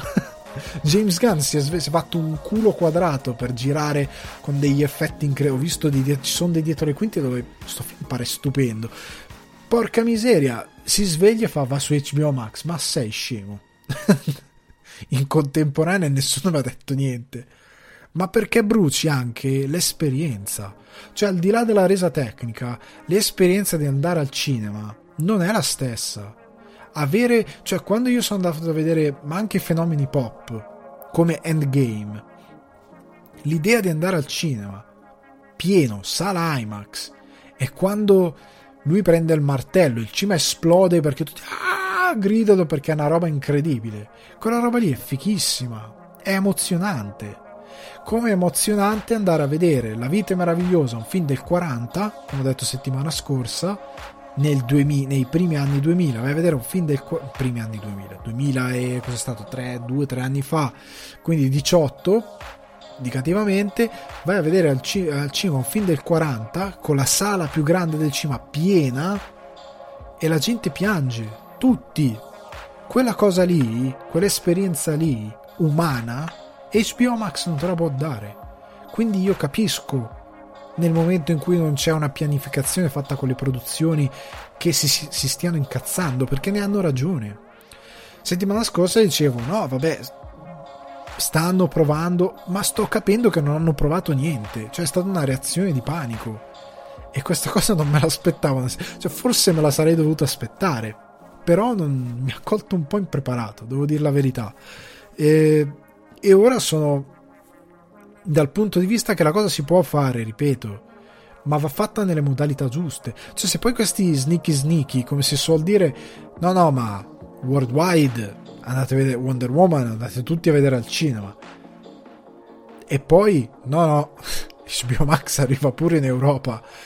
Come? ma scusate, guardi che non ho voglia di fare un altro abbonamento, ma poi che cacchio? Cioè, io i film li voglio vedere al cinema. Vi dico anche un'altra cosa, io sono un viziato, nel senso che io quando ero ragazzino, nonostante io sia cresciuto in un paesino piccolo, io sono un campagnolo, il mio paese aveva una cosa che tanti altri paeselli della provincia cremasca non avevano, il cinema. Era il cinema della parrocchia, che era in verità un teatro, però aveva lo schermo grosso. Cioè, quel cinema lì se lo ristrutturi e ci metti qualcuno che sa il, cos'è il cinema, diventa una bomba. Però lasciamo stare. Quel cinema lì, se è, stato una, una manna perché io tutti i fine settimana andavo a vedere al cinema film italiani di Verdone come film stranieri eh, li ho sempre visti al cinema cioè Aldo Giovanni e Giacomo quando uscì Tre uomini e una gamba ressa al cinema per prendere il biglietto eh, nella proiezione della domenica pomeriggio che era quella dove io potevo accedere cioè dove tutti i ragazzini andavano perché durante la settimana no, i genitori non ci mandavano però la domenica tutti andavano lì ok? e lividi Nightmare Before Christmas e tutto. Io per anni, durante la settimana c'era il cinema del sé, quando sono diventato più grande andavo magari a vedere anche il cinema del sé durante la settimana. Ma per anni io sono stato abituato che il film si va a vedere al cinema. Costava anche poco, eh? costava 5.000 lire, roba così, poi anche 5 euro. Era il cinema della parrocchia. Ripeto, fatto molto bene. Io credo ancora che se qualche imprenditore in... Eh, in, in, area di fine coronavirus o farsi un giro a Spino d'Adda, andare a smontare quel cima lì, prenderselo lui e farsi un cinema come si deve, si fa un cinema della Madonna. Cioè, bel, bel cinema proprio bello. Fa competizione a quello che c'è attorno, che è quasi niente, perché quello che c'è attorno non è granché. Pa- devi andare mezzo all'Arcadia per andare a un bel cinema. Perché c'è quello di Crema, sì, che è un buon cinemino, ma non è, non è l'Arcadia. Lì ci puoi fare una bella roba per gli appassionati di cinema e anche per mandare roba mainstream, hai lo spazio per un bel, bello schermo, diciamo stare. Comunque, quella, quell'abitudine lì per me è rimasta. Cioè, io riesco, io i film a casa li vedo un po' malvolentieri, dico la verità. Cioè, li vedo, ma non, non è la stessa cosa. Sarà un vizio mio, però rimane il fatto che non è la stessa cosa. E quindi io i film li voglio vedere al cinema. Cioè, anche Wonder Woman, anche un film del cavolo. Per me non esiste un film del cavolo, allora me lo vedo a casa. Il film del cavolo me lo vedo lo stesso al cinema. Poi del cavolo fa niente, non mi interessa. Però rimane il fatto che, ripeto, pensavo ci fosse un, un agreement tra la produzione, invece no. È stato fatto tutto sotto bosco. modalità sottobosco, modalità infamone. Quindi staremo a vedere. Io sono rimasto molto deluso da questa cosa. Comunque andiamo avanti e vedremo nelle prossime settimane se arriverà qualche aggiornamento, se le 140.000 denunce che riceverà, perché anche perché prima di chiudere brevemente, la Director Guild of America, ovvero la, eh, diciamo la, la, l'associazione dei registi eh, americani che dà anche premi, un'associazione molto importante, ha dichiarato di stare esplorando la possibilità di boicottare Warner Media. Contestualmente molti agenti e associa- non associazioni, ma uffici di rappresentanza di talenti hanno iniziato a ricevere enormi proteste da parte dei loro clienti, dicendo che cacchio sta succedendo. Warner Media ha fatto un casino, cioè Warner Bros. ha, ha, rischiato, cioè nel senso Warner Bros. involontariamente, come ha detto Nolan, è una grandissima casa di produzione, ma se fai quella roba qua, tu rischi potenzialmente di perdere quei pochi talenti che passano da te. Cioè a questo punto che questi se ne vadano da un'alta produzione, che dicono senti Warner, facciamo che non se ne fa più niente di piani di distribuzione con te. Facciamo che ci faremo sentire. Cioè se Nolan la prossima volta non va più a Warner, va da qualcun altro, che si fa? Come facciamo? Warner? che mandi al cinema? Come contrasti Disney? Come fai? Cosa mandi al cinema? I film di Franco e Ciccio? Come fai? Il CGI li fai? Non lo so, cioè hai, ti sei potenzialmente fregato un intero... Eh, se, se Villeneuve dice non li faccio più i sequel di Dune, se questa è la situazione lavorativa, e il cast fa una mossa alla James Gunn, nel senso dice se non c'è Villeneuve io il film non lo faccio che si fa? Rimandi Harry Potter al cinema? Eh, auguri. Cioè, incasserà sicuramente, probabilmente, però eh, ti voglio vedere a sopravvivere. Cioè, si è un po' fatto Arakiri, Warner. Non, non è stata una decisione per come l'hanno presa e per come l'hanno sostanzialmente ideata senza parlare con nessuno. Aia, potrebbe essere un potenziale casino enorme questo di Warner. Per, anche perché, raga, il vaccino non, non finirà tutto tra un mese. Ci vorrà un po', ma ormai è là fuori. Come la verità per Mulder e Skelly. per Fox Mulder più che altro. Il vaccino è là fuori. Nell'arco di un anno, tu hai fatto piani per il 2021. Se fra sei mesi i cinema sono ritornati a buona capacità, che hai fatto? Hai fatto un pezzo che non finisce più. Aia.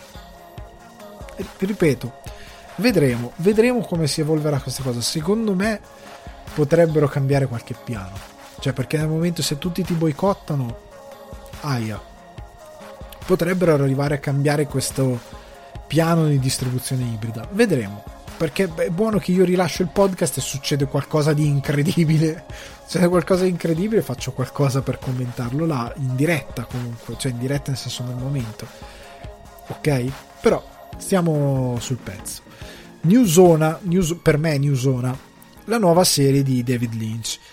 Non ne avevo parlato nel podcast, ma nelle scorse settimane si era rincorsa questa news generata dal Production Weekly, che è sostanzialmente una pubblicazione che non fa informazione, semplicemente pubblica tutte le produzioni che si stanno con le date che stanno andando che stanno entrando in produzione o che devono entrare in produzione a Hollywood, quindi è un gazzettino delle produzioni, diciamo, aveva pubblicato questa, questo progetto per Netflix di David Lynch chiamato Wisteria. Ora Wisteria ha un titolo che è Unrecorded Night ed è la nuova serie di David Lynch composto da 13 episodi del quale non si sa assolutamente niente. Le riprese dovrebbero svolgersi a Los Angeles e a quanto pare Unrecorded Nights è stato ideato nel corso del 2019 e il copyright e le sceneggiature degli episodi sono, registra- sono state registrate nel giugno del 2019 da David Lynch. Quindi è un progetto che in teoria, come lui ha detto in modo molto famoso nelle interviste, se non ci fosse stata la, la pandemia, lui probabilmente sta, sarebbe stato sul set, lui aveva detto a registrare una continuous, sto, continuous story, eh, se non mi ricordo male il termine che ha usato. Comunque, interessante, perché tutti pensavano fosse... Eh, tutti speravano che quando fece quelle dichiarazioni stesse parlando di Twin Peaks 4 o comunque stagione 4, il seguito di The Return. Quando in verità Lynch ben spiegato che per lui quella alla fine è a posto così, cioè per lui la cosa può finire anche lì. Anche se io credo che lui qualcosa abbia in mente probabilmente per andare avanti col suo Twin Peaks. Ma sta di fatto che vedremo questo un Recorded Night e io non vedo l'ora di sapere di che cosa parla. Probabilmente è qualcosa potrebbe essere qualcosa legato alla musica. Lynch è molto legato alla musica. Se, senti, se seguite anche i suoi aggiornamenti eh, weather report, eh, su, aggiornamenti quotidiani sul tempo, lui eh, dice sempre Today I was thinking about. L'altro giorno ha detto Chuck Berry, eh, il padre del rock, e tira fuori qualcosa. Non Chuck Berry. Oh, sì, forse Chuck Berry. Comunque, è molto legato alla musica Lynch, ha registrato diversi dischi, quindi a Record at Night potrebbe essere qualcosa di molto collegato alla musica, come qualcosa di totalmente inedito. Cioè, io sono sempre speranzoso che lui aggiusti quella sceneggiatura di eh, Ronnie Rockets che ha sempre detto di essere stata un po' rotta, che c'è qualcosa che non va in quella sceneggiatura e che quindi arrivi a concepire finalmente il suo film perché era molto affascinante stando a quello che aveva raccontato di come doveva muoversi il film.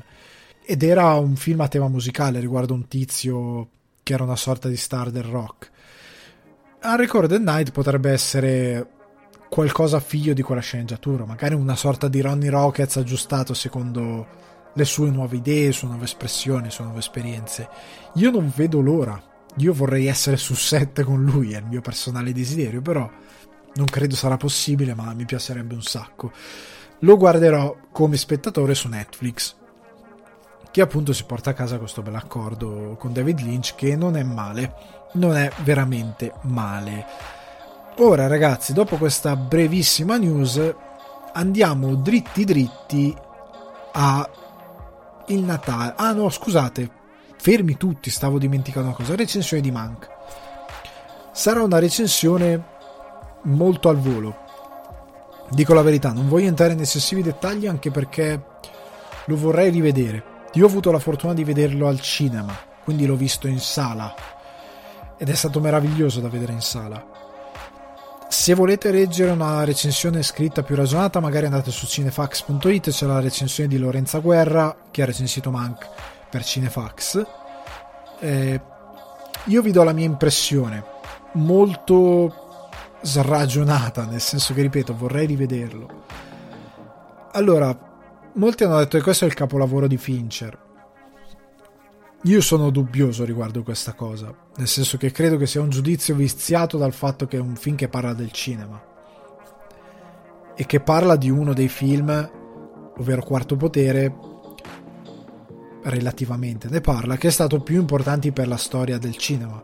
Prima di tutto perché Wells ha sostanzialmente gettato gli stilemi di regia per quello che è stato un nuovo modo di fare il cinema, perché al tempo non si girava così. Perché si girava sempre molto spesso in teatri di posa, non si inquadrava tipo mai il soffitto, non, si, non c'era determinate ricerche di regia messe in scena, che invece qua Wells ha ampiamente usato, cambiando proprio il linguaggio cinematografico. Lo ha fatto a 24 anni, quindi pensate voi uno a 24 anni ha cambiato la storia del cinema. Ma contestualmente aveva questa sceneggiatura di questo sceneggiatore Mank che era onestamente il film si concentra su di lui era uno sceneggiatore magari uno scrittore brillante ma uno sceneggiatore abbastanza mediocre a dire la verità e questa sua sceneggiatura è stata particolarmente importante soprattutto perché Mank sviscerava quelli che erano i suoi sentimenti per ehm, William Hearst, che era questo magnate del, diciamo, dell'informazione, questo businessman che in quarto potere diventa appunto il personaggio di Wells, interpretato da Wells, e lui alla larga nel prendere questo personaggio e trasformarlo in altro farne una sorta di parodia crudele di questo personaggio che comunque nella realtà non è che fosse all'acqua di rose e qua è forse uno dei problemi del film ne fa ne, ne viene fuori una sceneggiatura talmente tra virgolette personale talmente affascinante da diventare incredibilmente forte Tant'è che nel film stesso una delle battute è scrivi quello che sai, vero? Si dice, perché si suol dire appunto scrivete di quello che sapete. Cioè se uno fa il contabile vuole scrivere un libro, non scrivere di assassini, perché probabilmente non ne sa una sega. Cioè, o non scrivere di marinai, cioè nel senso, se non hai fatto, se non hai avuto determinate esperienze, fatti gli affari tuoi. Generalmente le cose che sai e Mank era molto a contatto con questo personaggio con Hearst gli ha permesso di avere un, uno sguardo molto fresco e molto attento a quello che, il, che era la figura. E nel suo farne una parodia crudele perché comunque è drammatica ed è cattiva ed è molto aspra riesce a portare un personaggio molto interessante a schermo grazie poi anche alla visione di Wells quindi Citizen Kane diventa un personaggio grottesco e un personaggio anche molto forte nel, nel, nella sua psicologia, che negli anni 40 era, cioè comunque non negli anni 40, però comunque all'epoca era molto peculiare come sviluppo, cioè non era così, così facile portare un personaggio così complesso a schermo. Parlando invece del, direttamente del film, quello che colpisce è che, ecco, io dico questa cosa. Un lato positivo del film è che se non avete visto Quarto Potere potete vedere Mank. Cioè nel senso che il film non è Quarto Potere dipendente, nel senso che ha dei riferimenti che se tu hai visto il film chiaramente cogli meglio. Cioè ti dà un piano di lettura un po' più approfondito. Se tu no, hai visto il film se non lo hai visto diventa un qualcosa che magari ti porta a dire ok voglio vedere Quarto Potere per capire com'è stato poi questo film del quale chiacchierano parecchio ok per me questa è una cosa positiva perché comunque il film invoglia uno spettatore magari più giovane uno spettatore che magari per diversi motivi non ha visto Quarto Potere a guardare un film immortale del cinema. Cioè io sono sempre contro chi magari anche bonariamente si mette a dire eh ma se non hai visto Quarto Potere non puoi dire che non ti piace il cinema. Ho capito a uno può piacere il cinema ma può essere uno che magari nella vita non fa solo quello. E quindi magari Quarto Potere non ha mai visto. Cioè un ragazzo di 20 anni ok? Come siamo stati tutti che magari inizia a avvicinarsi al cinema non l'ha fatto magari prima o magari quando era più piccolo lo fai generalmente con le cose più... Cioè io non ho mai visto un quindicenne che si va a recuperare un film di Malik di 2 ore e 40. È diff- Raga, chi, chi, dice sì sta mentendo. Come comunque non ho mai visto un, un quindicenne apprezzare Bergman. Cioè è difficile che gli arrivi. Non ha una determinata maturità per apprezzare, non che sia stupido infantile, ma difficilmente apprezzerai della roba. Chi dice il contrario probabilmente mente perché ha questa immagine di sé eroica che non è la realtà. Ok? Anch'io a 15 anni magari se vedevo Eraser non ci capivo un ciufello e magari non lo apprezzavo, ma è normale, ho 15 anni. Cioè, ho finito l'altro ieri di guardare Action Man, cioè che, che cacchio, cioè guardavo più volentieri Beverly Hills Cop che Eraserhead, ma è normale. Poi crescendo capisci determinate cose, il tuo gusto si affina e magari a un paio d'anni dopo, già a 17 anni, inizi a voler vedere Quarto Potere, magari quel film che avevi visto di sfuggita in televisione che scopri essere fronte del porto, te lo riguardi e lo apprezzi di più e ci leggi più cose, poi lo rivedi a 23 anni e ci apprezzi ancora più cose, lo vedi a 30 anni e lo comprendi ancora di più, diventa ancora più prezioso. È chiaro. Quindi magari un ragazzo di 20 anni che non ha mai visto Quarto Potere ma che si è avvicinato al cinema guardando che cavolo ne so, i film di Spike Lee o i film di Michael Mann o i film eh, oddio potrebbe essersi avvicinato anche guardando Michael Bay non volendo magari riprodurre Michael Bay ma è cresciuto in quell'epoca quello c'era al cinema, si è avvicinato a quello. Crescendo affinerà i suoi gusti, finirà a guardare a quarto potere, conoscerà Wes e si guarderà quella cosa lì, apprezzerà un'altra sfumatura del cinema e crescerà a livello culturale, di cultura cinematografica. Quindi io odio sempre questo discorso, non è spocchioso, è proprio stupido tante volte la base, cioè di, di avere questa levatura culturale di voler denigrare chi magari giustamente non ha visto una cosa, cioè io odio questo tipo di comunicazione che vanno a sminuire gli altri, eh, è, sempre deleteria, non crea un dialogo, non crea una diffusione culturale, è semplicemente stupidità. Quindi se avete visto, se non avete visto Quarto Potere lo potete guardare comunque e spero che vi porti a vederlo Quarto Potere. Se poi volete fare un lavoro completo e guardarvi Quarto Potere, poi guardarvi Mank, fate vi fate solo un regalo.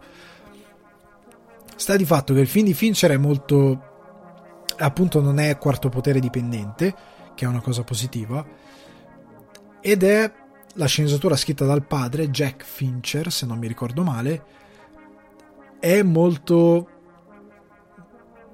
politica, perché politica non in senso come magari lo intendiamo ora, ma comunque esplora la politica produttiva, come un certo tipo di propaganda abbia capito, come aveva capito Mussolini e altri, come sfruttare il cinema per portare dei messaggi al popolo e come o, o comunque come diffondere ampiamente certi messaggi deleteri o meno che fossero e come determinati personaggi pur di lavorare in un momento di, di, di crisi e in un momento in un'industria molto difficile siano scesi al compromesso di fare quella roba lì piuttosto che niente, o piuttosto che rimanere per sempre nell'ombra.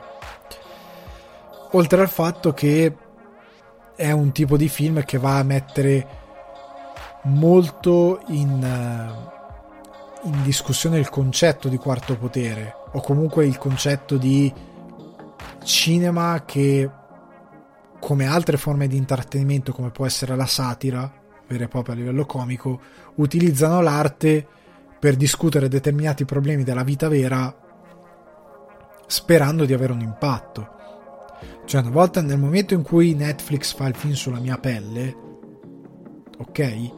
Crea un fenomeno popolare che va a diffondere ampiamente una cosa della quale magari si parla da anni, ma che non tutti, per quanto uno possa ritenere sempre assurda questa cosa, ma che in verità è il primo problema di chi fa comunicazione, ovvero sottostimare il fatto che tutti siano adeguatamente informati grazie a dei mezzi di informazione a volte insufficienti o comunque basilari, quella cosa lì arriva a tutti grazie anche al cinema, un fenomeno estremamente popolare. Quarto Potere metteva la pulce in un'epoca in cui era difficile fare quella cosa anche perché gli Stati Uniti, paese della libertà relativamente, metteva la pulce riguardo un personaggio che era poco chiaro. Nel film purtroppo questa cosa non è sempre portata bene. Cioè nel senso che per quanto mi riguarda il problema di Mank è che... Cioè problema rispetto a un, a un grandissimo film, eh. Cioè metto in chiaro che Mank è un grandissimo film, ma non è esente da difetti. Uno dei difetti è che la sceneggiatura ti dice quali sono le motivazioni del protagonista tramite gli enormi monologhi che ha e che sono recitati meravigliosamente, ma non racconta davvero. Cioè il personaggio di Hearst è quasi quasi buono, quando in verità non era proprio buono. Altri personaggi, quello fatto ad esempio dalla Seyfried, è, raccontato molto come una macchietta sopra le righe e ti porta il il, la sensazione di un personaggio un po' vacuo. E Mank ride di questa cosa e Mank sa questa cosa. Però è un personaggio relativamente innocuo. Ed è utile a bilanciare un certo tipo di dramma che Mank si deve portare dietro. E quindi quello è fatto molto bene. Ma il personaggio di William Hurst interpretato da ehm, oddio il, nome di battesimo non mi sta venendo però Dance non mi sta venendo. Ok il Papa Lannister così sapete più o meno di chi sta parlando, interpreta un personaggio abbastanza eh, ritagliato, cioè non, non, è ben riempito, ha dei contorni vagamente definiti, ma non è. è quasi etereo questo personaggio. Altri personaggi sono un po' più inquadrati. Lui c'è, non c'è. E non è davvero. Non dà davvero un cazzotto questo personaggio. Sembra quasi a un certo punto che Mank gli faccia il verso solo perché lui lo abbia tagliato fuori dalla sua cerca di amici di un certo tipo, di un certo livello. E solo perché quasi lui si rende conto di non essere mai come loro. E solo perché lui si rende conto che in questa Hollywood dove un po' tutti lo conoscono ma nessuno ne ha mai visto il valore perché lui non è effettivamente un grande scrittore. È una sorta di rivincita un po' edonista perché quasi per se stesso, non è tanto davvero per la verità. È anche per la verità della cosa, ma è anche più per se stesso che vuole avere la sua rivincita.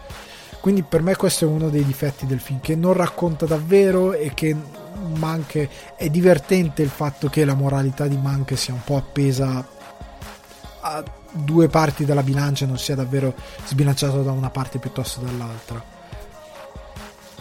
Però allo stesso tempo rende un po' tutto troppo poco definito. Cioè per me manca comunque un problema che non racconta bene il personaggio di Hearst e non racconta bene i dilemmi di Mank perché sono più, più che altro veicolati tramite dei monologhi. E se si dice sempre che il cinema show and not tell, Ora non possiamo dire che questo cinema che fa solo Tell è un capolavoro, perché allora prendiamo in giro il pubblico che ci sta dicendo scusami, ma mi rompi maroni che, che il cinema migliore fa show and, and not tell e ora che un cinema che fa tell è un capolavoro. Cosa mi stai dicendo? Posso dire che i dialoghi sono meravigliosamente scritti e che funzionano solo perché c'è Fincher che ha una grande mano nel portare in scena i dialoghi. Perché il problema dello sceneggiatore che scrive molti dialoghi per avere la sua mano ben presente nella sceneggiatura e nel film. Perché così tutti si dirà ma che bella sceneggiatura, quando in verità sono che bei dialoghi. Eh, che è un po' il dilemma di...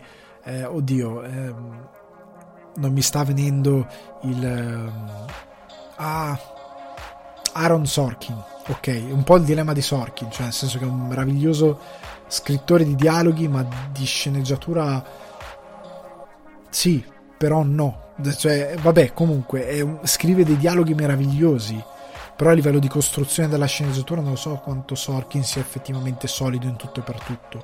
Scrive dei dialoghi meravigliosi.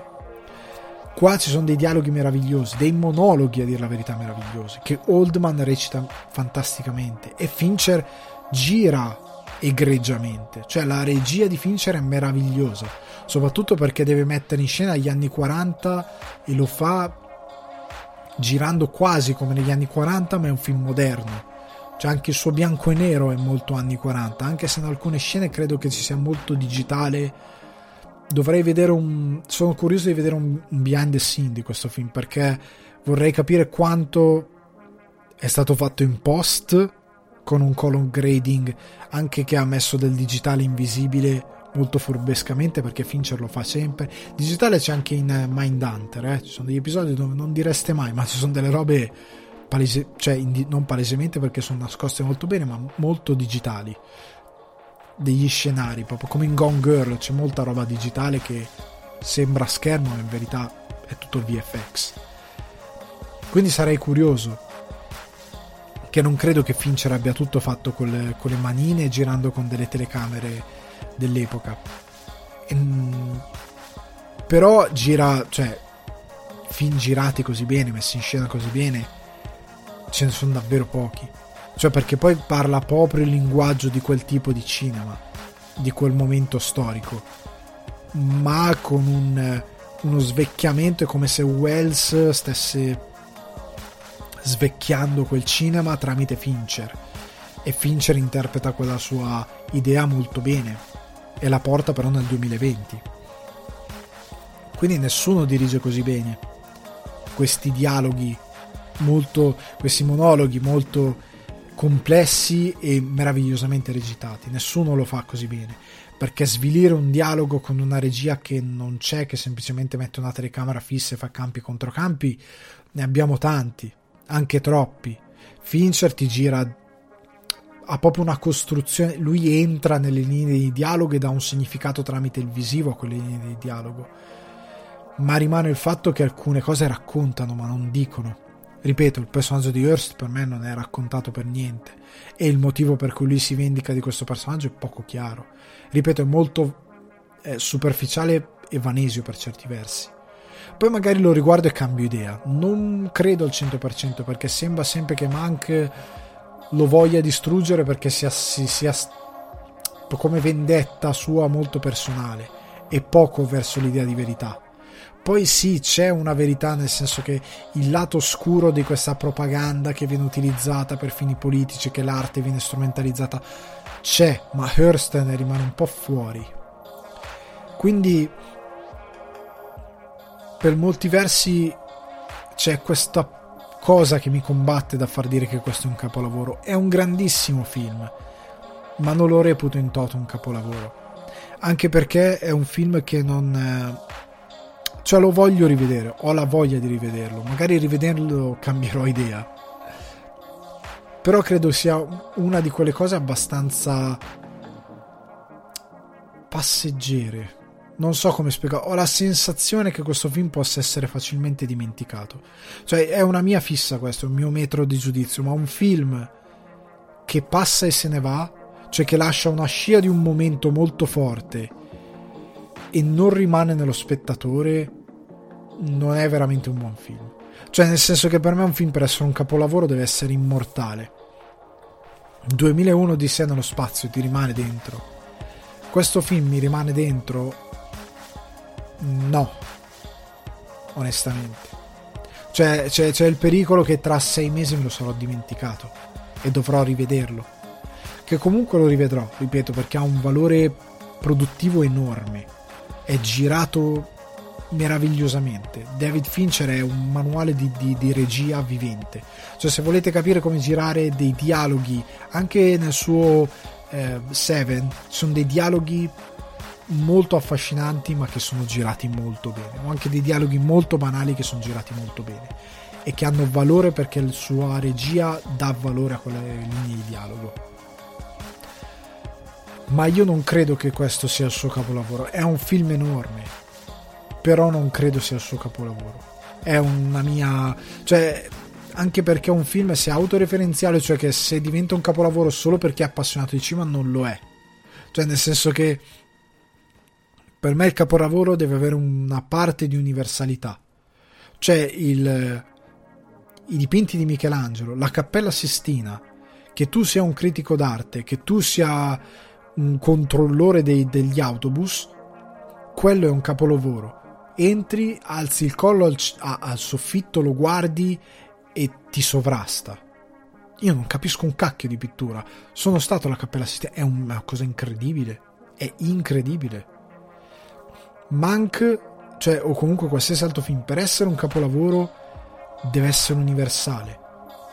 Per me è una mia idea. Di sicuro tantissimi non, non concorderanno e per me l'idea è sempre che non concordano perché sempre per tenere fede alla mia idea, perché la, la loro idea che il loro mezzo, la loro passione sia elevata e che elevi anche loro stessi rispetto agli altri, prevale su quello che è il giudizio oggettivo rispetto al, al, all'opera che viene fatta. E io se la devo valutare nella sua oggettività, Mank non è un capolavoro, è un grandissimo film ripeto, meravigliosamente diretto, ben scritto, non meravigliosamente scritto, è ben scritto. E ha il difetto che ti dice le cose ma non te le racconta, perché stiamo sempre facendo cinema. Però ragazzi, io vi invito a guardarlo, perché comunque è, uno dei film migliori del 2020. Cioè, sicuramente Oldman una nomination se la piglia agli Oscar. Se non si piglia una nomination è una buffonata. Ai BAFTA se la piglierà sicuramente, perché lui essendo inglese. Se la piglierà sicuramente. E credo potrebbe vincere qualcosa, perché ha una interpretazione davvero meravigliosa. Cioè, nel senso che ehm, vi consiglierei molto più volentieri eh, il film che ha fatto vincere la Coppa Volpi a Vanessa Kirby nel, nel dirvi perché vi arriverà sicuramente molto di più. Anche quello lì non so in quale percentuale sia rivedibile, cioè rimane, però rimane di più nello spettatore. È un po' più universale la sua bellezza, questo film è meno universale, che specifico ulteriormente non diminuisce il valore dell'opera, è sempre una grande opera, però per me prima di dire capolavoro bisogna anche valutare queste cose. È una cosa che rimarrà universalmente nel cuore di chi usufruisce dell'opera? Sì o no? Se la risposta è no, e deve essere una risposta onesta, non la risposta guardando il tuo, quello che sei tu, quello che tu hai della tua idea di cultura e quant'altro, di quanto ti fai rasponi a cinque mani perché sei troppo intelligente. Devi valutare la verità delle cose. Quello che pensi di te stesso lo devi un attimino sottrarre pensa alla Cappella Sistina. Se il film è come la Cappella Sistina, che anche un elettrauto lo guarda e dice cavolo, lo può guardare e dire cavolo perché ovviamente c'è anche l'elettrauto che, che guarda la Cappella Sistina e fa che belli, sì ok, però ha un altro problema. Deve, essere, deve avere quella componente e Mank per me non, non ce l'ha. Guardatelo però, perché comunque vi guardate un grande film se vi state avvicinando al cinema, guardatelo più volte, come farò anch'io, perché a livello tecnico è davvero interessante. È davvero, davvero affascinante. Da, da, da, da proprio guardare la recitazione, come sono messe in scena le situazioni, come, come, come tutti rispondono molto bene alla sceneggiatura e come la sceneggiatura entra nel, negli attori e nella messa in scena e nella regia. Quindi guardatevi Mank. Ora, molto velocemente arriviamo alla parte conclusiva del podcast, che è quella natalusa, quella natalizia. Quindi andiamo a dei prodotti televisivi che io vi consiglio, o più che altro che io guardo, nonostante eh, anche qua mi direte Alessandro, ma perché? Comunque io guardo perché mi, mi, mi, mi triggerano molto, mi piacciono molto per le feste. Allora parto da Dash e Lily, prodotto nuovo, Netflix, serie televisiva, serie televisiva di Natale? Sì quanto pare siamo arrivati anche alle serie televisive di Natale perché i film non bastano più anche se per me bastano. Comunque, no, io non credo ci fosse davvero bisogno di una serie televisiva di Natale. Sono tanti di quei film, però eh, il racconto continuativo più esteso evidentemente funziona, soprattutto quando, come nel caso di Dash e Lily, hai 8 episodi da 25-30 minuti circa, quindi hai occasione di esplorare molto i personaggi e quello che fanno. Dash e Lily. Allora, 20-30 minuti di episodio come vi ho appena detto, 8 episodi. Questo è uno zuccherino, è un torroncino, eh, questo è... Avete presente i tartufi? Quelli che fanno in Piemonte. In Piemonte è una regione maravigliosa, a Torino. Li ho comprati, sono arrivati anche qua a Dublino, ho pianto per la felicità perché pensavo di non vederli mai più invece anche in questa landa fredda sono arrivati. Sono, ho visto questa scatola e ho pianto un quarto d'ora perché dentro c'erano questi tartufi, si chiamano tartufi, sono questi cioccolatini con fuori la polverina di cacao e dentro mordi c'è questo cioccolato meraviglioso con dentro i pezzettini piccolini che ti danno quel crunch al morbidoso. Quella roba lì che tu li scarti e il cacao profuma, profuma di amaro perché il cacao in natura è amaro, nonostante non dovete voi dovete capire che io vivo in Irlanda. Gli irlandesi non è che col cibo hanno tre cose qua: patate, carote e, e sigule, come si dice dalle mie parti, e cipolle per, per tradurre a tutti.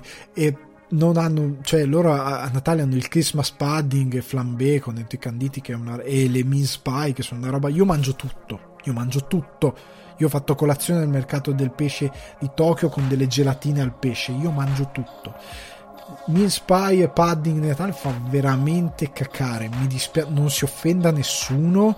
Se c'è qualche irlandese che parla italiano che ascolta, non vi offendete. Io lo dico col cuore in mano, con uno che si mangia le gelatine da una signora di 2000 anni al mercato del pesce a Tokyo. Ma fanno veramente cacare quelle cose lì. Mentre invece, e, e gli irlandesi quando hanno mangiato le fave di cacao e hanno fatto una faccia schifata perché pensavano fosse dolce perché il cacao si sa in natura è dolce no è amaro come il veleno tant'è che le barrette 99% cacao sono amare, non è che sono dolci. Comunque, questo, queste, questi tartufini con questa polvere di cacao che appunto sa del cacao vero e profuma di amaro, non sa solo di amaro, proprio profuma di amaro e tu li metti in bocca cioè, e sono meravigliosi. Però ovviamente se te ne mangi 12 muori. cioè muori anche di disgusto come Ferrero Rocher se ti mangi 400 Ferrero Rocher stai al, al, già al decimo stai male i tartufini ti, sla, ecco, ti slacciugano se ne mangi troppi da Sceniglia come i tartufini ne prendi, prendi, questa scatola bellina, la togli, la scatti. Sai che, che, che, sia, che sem- il fatto che sembri quasi bigiotteria sia una cazzata vanesia, però tu gli vuoi bene a questa cosa perché è il significato del comprarti quel bel cioccolatino. E allora te lo scarti, sei troppo contento, senti già la dopamina che sale e sei felice ancora prima di aver assaggiato il cioccolato, lo scarti, te lo metti in bocca, ah, ed è buonissimo. E te lo bevi con un bel caffè a marognolo che si accompagna benissimo, si sposa, o con uno di quei rum o quei whisky che hanno quel sapore che sta bene col cacao. E sono andato a caso. E comunque ti mangi quella roba lì e sei troppo contento. E Lily è quella cosa qui. Tu a Natale cosa vuoi? Vuoi un, un, racconto che sia d'amore, che sia romantico, non per forza d'amore, che sia comunque romantico, che ti dia fede in questa umanità marcia che, che nell'ultimo anno ha tirato fuori il peggio di sé. E, e, e vuoi che ti conforti, che ti faccia stare bene, che ti faccia credere nelle cose buone. E Dash e Lily è la storia di questi due ragazzi, due freaks, tra virgolette, due ragazzi quasi ormai pronti ad andare al college, anzi pronti ad andare al college, quindi all'università.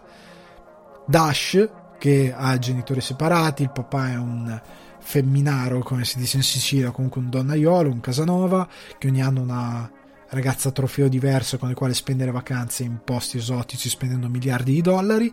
La madre di Dash non si sa che cacchio è, ma lui non ci vuole stare e siccome ha il cuore spezzato da una ragazza che lo ha abbandonato proprio diciamo vicino alle feste per trasferirsi da un'altra parte, spezzando il cuore e abbandonando anche lui, lui decide di passare il Natale da solo e di passarlo a casa di suo padre che se n'è andato chissà dove, dicendo a tutti che lui è in vacanza con suo padre, dicendo anche a sua madre che lui è in vacanza con suo padre e passando sostanzialmente il Natale a New York da solo, senza manco un cacchio di albero di Natale. È un ragazzo introverso che legge molti libri, molto intelligente. Dall'altra parte c'è Lily, una ragazza estroversa, un po' hipster, che si fa i vestiti da sola, che legge appunto molti libri, appassionata di letteratura, molto intelligente, molto estroversa, eppure allo stesso tempo che non riesce a trovare una connessione con i suoi coetanei perché una ragazza di questo tipo, per quanto carina, eccetera, eccetera, non è proprio la ragazza popolare perché deve avere l'iPhone, deve avere determinate cose e quindi lei è un'altra freak, no? Che non è ancora mai stata baciata, che ha 18 anni e non ha 17 anni e non ha ancora mai ricevuto il primo bacio. Sono due opposti, però più o meno uguali, perché lei ama il Natale e lui lo odia per delle altre motivazioni. Però sono un po' due facce della stessa medaglia, si somigliano molto in certe cose. La storia nasce quando Dash, che va nella sua libreria preferita, trova tra gli scaffali, rompendo i maroni al, al ragazzo che lavora in libreria perché i libri sono messi male, trova tra gli scaffali questo taccuino, che non si dice più agendina, diciamo, rossa, che si chiama, eh, che no, non si chiama in nessun modo, che sostanzialmente lo invita a una serie di dare, ovvero di, di sfide, che lui deve portare avanti se è interessato a sapere chi è la ragazza dietro questo libre, libercolo e che gli sta lanciando le sfide e con il quale inizia a giocare facendo delle sfide poi lasciando a sua volta delle note che invitano la ragazza a fare delle altre sfide in modo tale che possa lei a sua volta scoprire qualcosa di lui. E nell'arco di questi otto episodi molto dinamici molto, che vanno giù molto bene come questi cioccolatini vanno giù eh, credo che qualcuno possa addirittura spararsi tutti insieme. Io non lo consiglio, io me li sono centillinati, me ne sono guardati nell'arco di circa una settimana e mezza. Me li sono sparsi uno al giorno, otto giorni. Sono molto gradevoli da guardare. Che è una cosa positiva. È tratto da un libro, questa cosa a margine, eh, diciamolo, però del libro non ce ne frega niente. sostanzialmente questi due ragazzi iniziano questo rapporto epistolare, diciamo, perché va avanti tramite questa agendina. E pian piano che scoprono qualcosa uno dell'altro, allo stesso tempo risolvono un po' i loro conflitti. La cosa interessante è che è bello come si vede un po' che è tratto da un libro perché è dettagliato tipo nei personaggi secondari lei è una ragazza di origine asiatiche, papà americano, mamma, di origine, mamma asiatica, il nonno asiatico molto severo in determinate cose, il fratello gay che sostanzialmente sta, par- sta passando le vacanze iniziando una relazione con uno conosciuto su Tinder, una cosa del genere, non nominano Tinder ma è quella la derivazione tra l'altro lei è lasciata a casa a Natale da sola, cosa molto importante, perché il nonno se ne sta andando dalla sua amica speciale, tra virgolette, a Miami e i genitori se ne vanno alle Figi a fare una vacanza, come dicono loro, poi si scoprirà invece che altro, e quindi lei rimane a Natale a casa da sola senza poter festeggiare il Natale come si augura di festeggiarlo tutti gli anni. Quello che è, è affascinante è appunto che i secondari sono ben dettagliati e che questo Dash and Lily è sostanzialmente una rom-com, una commedia romantica però estesa in serie e fatta molto bene perché ad esempio Dash ha il suo migliore amico che è questo ragazzo di colore che, nero perché non si dice più di colore scusate che lavora in una pizzeria da sport e che ha una piccola libreria che ha all'interno libri perché in Italia non so quanto si usi ma all'estero ci sono molti posti dove tu entri c'è la libreria ed è una sorta di scambio cioè, se tu hai dei libri che non hai letto, non usi più, li lasci lì qualcuno se li può tranquillamente prendere, portare via, poi me rimettere qualcosa. Ha una cosa così, con anche dei film, eccetera, eccetera, ha una roba di questo tipo. E sostanzialmente attraverso le loro personali vice- vicende, due personaggi crescono durante questo Natale fino a arrivare a un determinato culmine. Come dicevo, la serie è molto è appunto un cioccolatino, te ne guardi uno ogni tanto, è, è proprio un, una serie da consumare con, ripeto, una tazza di caffè e un cioccolatino, un pezzo di pandoro e una tazza di, di cioccolata calda, un cappuccino caldo che vi siete presi, vi fate una pausa di mezz'ora, vi guardate una puntata di Dash e Lily e vi scalda un po' il cuore. Cioè quel tipo di... non ha pretese, molto... è proprio una rom-com, è molto è tenera per certi versi, anche perché la cosa bella è che questi ragazzi non sono io ne ho viste altri, anche film Netflix di Natale fatti per le generazioni più giovani e queste generazioni giovani molte volte sono demenziali. Cioè, nel senso che sembrano venuti fuori, sono demenziali nel senso che sono troppo pubblicità Coca-Cola. Cioè, non ci credi mai che questi sono effettivamente. Cioè, questi ragazzi sono magnifici, cioè fanno delle robe incredibili, surreali. Capisco che è finzione, però è troppo surreale funziona troppo poco questa cosa e, e, questi ragazzi hanno una vita incredibile, meravigliosa e succede di tutto. Dash e Lily sono un po' più, prima di tutto sono due freaks, che è una cosa molto importante e sono effettivamente un po' messi ai margini della loro generazione, anche se la cosa è molto ammorbidita perché è comunque un racconto di Natale. Però eh, ad esempio c'è una puntata in cui non vi sto a dire troppo, ma uno dei due va in questo locale dove sostanzialmente c'è questa festa di Natale, tra virgolette, segreta, che le, questi, ci sono addirittura i concerti segreti, cioè tipo Oasis o quant'altro ogni tanto dicono c'è un concerto segreto a New York, cioè in una location che nessuno sa dov'è se non tramite vie traverse e improvvisamente tu sei in questo posto e a un certo punto saltano gli Oasis sul palco e c'è un concerto, per fare un esempio. Una cosa simile dove c'è questo gruppo di ehm, gruppo rock Yiddish, quindi che canta con la lingua ebraica, che per festeggiare Hanukkah fa questo concerto, concerto cantando canzoni rock in ebraico. E uno dei due personaggi si trova a sta parte e deve fare delle cose per, per appunto consentire a una di queste sfide del diario, perché ogni sfida mette alla prova un lato del loro carattere cercando di ammorbidire qualcosa che loro magari detestano che l'altro dice no fallo perché questa cosa è meravigliosa ok quindi è, mi piace come vengono descritti questi ragazzi. Sono un po' più vicini a Booksmart o La rivincita delle sfigate, l'orribile titolo italiano. Sono più vicini a quella descrizione più che a quella incredibilmente Coca-Cola e buonista di molti altri film, dove sembrano tutti dei santi. O più che altro dove sembrano tutti, non lo so, sono troppo spottosi, eh, cioè da, da, da appunto spot. Però vi consiglio di vederla perché è veramente affascinante come, come serie e soprattutto è, va via, scorre bene, è, è un bel regalo di Natale cioè, volete vedere una bella cosa di Natale che vi mette in buon umore, che voi abbiate 20 anni o che ne abbiate 33 come me, se avete un minimo di cuore anche per guardare una cosa, per, distra- per, per, per una distrazione, se vi manca anche un po' le rom-com che quando vengono fatte al cinema fanno abbastanza schifo ultimamente, questa è una bella alternativa. Vado avanti a bomba, Bojack Horseman Christmas Special. Ah, Dash Lily, se non l'ho detto, Netflix, lo ribadisco. Altro prodotto Netflix, Bojack Horseman Christmas Special. Io lo guardo tutti gli anni, tutti i santi anni, riguardo Bojack Horseman Christmas Special, nonostante non sia riuscitissimo. Cioè, allora, ovviamente guardatelo se conoscete Bojack Horseman, se no non sapete neanche il tipo di comicità che, alla quale andate incontro. Allora, cosa hanno deciso in modo molto geniale gli autori? Bojack Horseman era l'interprete di questa serie tv, questa sitcom anni 80-90, anzi 90 perché back in the 90s I was in a very famous TV show, quindi degli anni 90, che si chiama Horsing Around.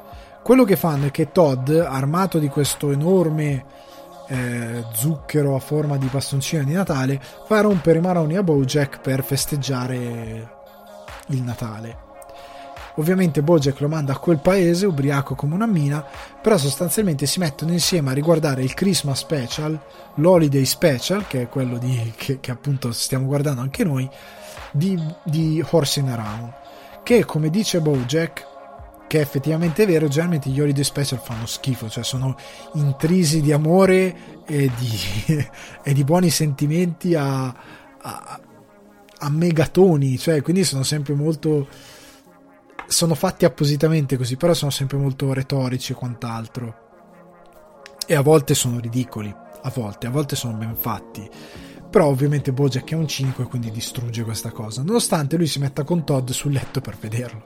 E quindi la puntata non è nient'altro che l'Holiday Special di Horsing Around, quindi della serie Bojack Horseman, quindi hanno fatto tutto un episodio di Horsing Around, che noi vediamo col commento di Bojack e, e Todd quindi noi diventiamo spettatori che guardano Todd e Bojack che sono spettatori che guardano uno show di Natale. E noi stiamo guardando uno speciale di Natale. Cioè, quindi è tutto un casino. Cioè, noi stiamo commentando questa cosa di che capite com'è il giochetto. E non è riuscitissimo. Però è divertente. Io me lo guardo tutti gli anni anche se non è riuscitissimo. Sono malato, sì, però io me lo guardo tutti gli anni. È diventata un'abitudine ormai, quindi ve lo consiglio. Magari a voi piace tantissimo. Eh, a me non piace tantissimo, però me lo guardo lo stesso. Altro prodotto che guardo tutti gli anni, ma che non è riuscito per niente. Netflix rimise insieme Sofia Coppola e Bill Murray che hanno, funzionarono benissimo in eh, Lost in Translation per A Very Murray Christmas è lo speciale di Natale Bill Murray dove sostanzialmente Bill Murray deve fare questo speciale di Natale ma New York come spesso capita davvero viene investito da una tormenta di neve proprio per il, la vigilia di Natale quindi loro non possono girare questo speciale televisivo hanno difficoltà a girarlo. Perché tante volte appunto se sono 2000 eh, a me io sono innamorato c'è uno speciale Natale di Michael Bublé con i Muppets Muppets sono ovunque. E è sostanzialmente un concerto di Michael Bublé e di mezzo ci sono i Muppets. Sono degli holiday special che a volte registrano prima a volte sono in diretta e che mandano il 24 la vigilia di Natale. Noi abbiamo una poltrona per due loro hanno quello. Quindi sostanzialmente c'è questa dinamica per la quale eh, lui deve registrare lo show ma non c'è nessuno che può venire ed è il suo disperato tentativo di coinvolgere Chris Rock, Miley Cyrus, George Clooney, è pieno di star effettivamente in questo holiday special. Forse quello più pompato che abbia mai visto, perché è veramente pieno di persona, personaggi che cantano con Bill Murray. Cioè, io vedere Miley Cyrus e George Clooney che cantano con Bill Murray è stata una delle cose più belle della mia vita.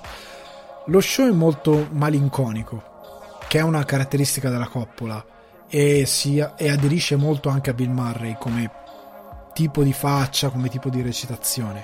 Quindi è perfetto. Però non è 100% riuscito, cioè anche qui. Nel senso che non, non è in toto uno show davvero godibile. Cioè non è al 100% uno show che dici cavolo che bello. È proprio bello. È, funziona l'idea di base, nel senso che il Natale ha un, un lato molto malinconico. Cioè la malinconia fa molto parte del Natale in alcune cose. Perché è una stagione meravigliosa per stare insieme, ma se sei da solo è un casino.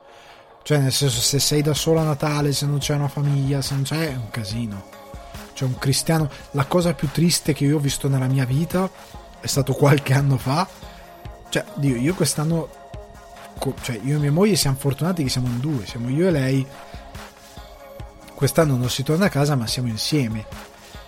Un anno mi ricordo una collega di mia moglie appunto aveva il marito che siccome lavorava per una multinazionale che è un social network che possiamo risonom- soprannominare Grinchbook Grinchbook praticamente per via di un determinato servizio che è attivo 24/7 tutto l'anno aveva sto povero cristiano che il giorno di Natale il giorno di Natale era di turno in ufficio.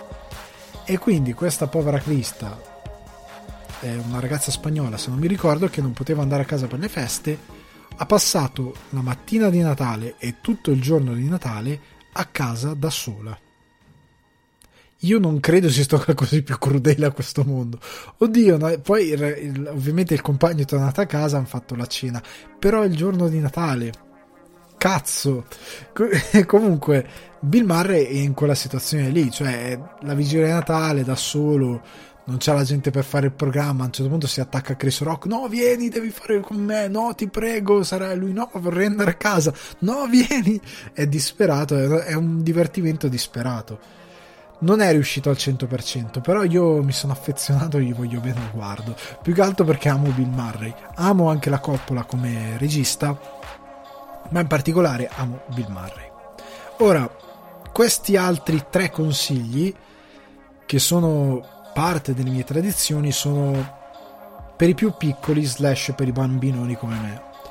Perché come discu- eh, arrivai a discutere, discussi stavo per dire, comunque come arrivai a discutere settimana scorsa di Scrooge SOS Fantasmi, ovvero un'interpretazione di eh, A Christmas Carol di Charles Dickens, Canto di Natale, fatta con Bill Murray e rimodernizzata, anche questa volta vi arrivo a parlare di un adattamento, però Disney, e che trovate su Disney Plus, che è Canto di Natale di Topolino.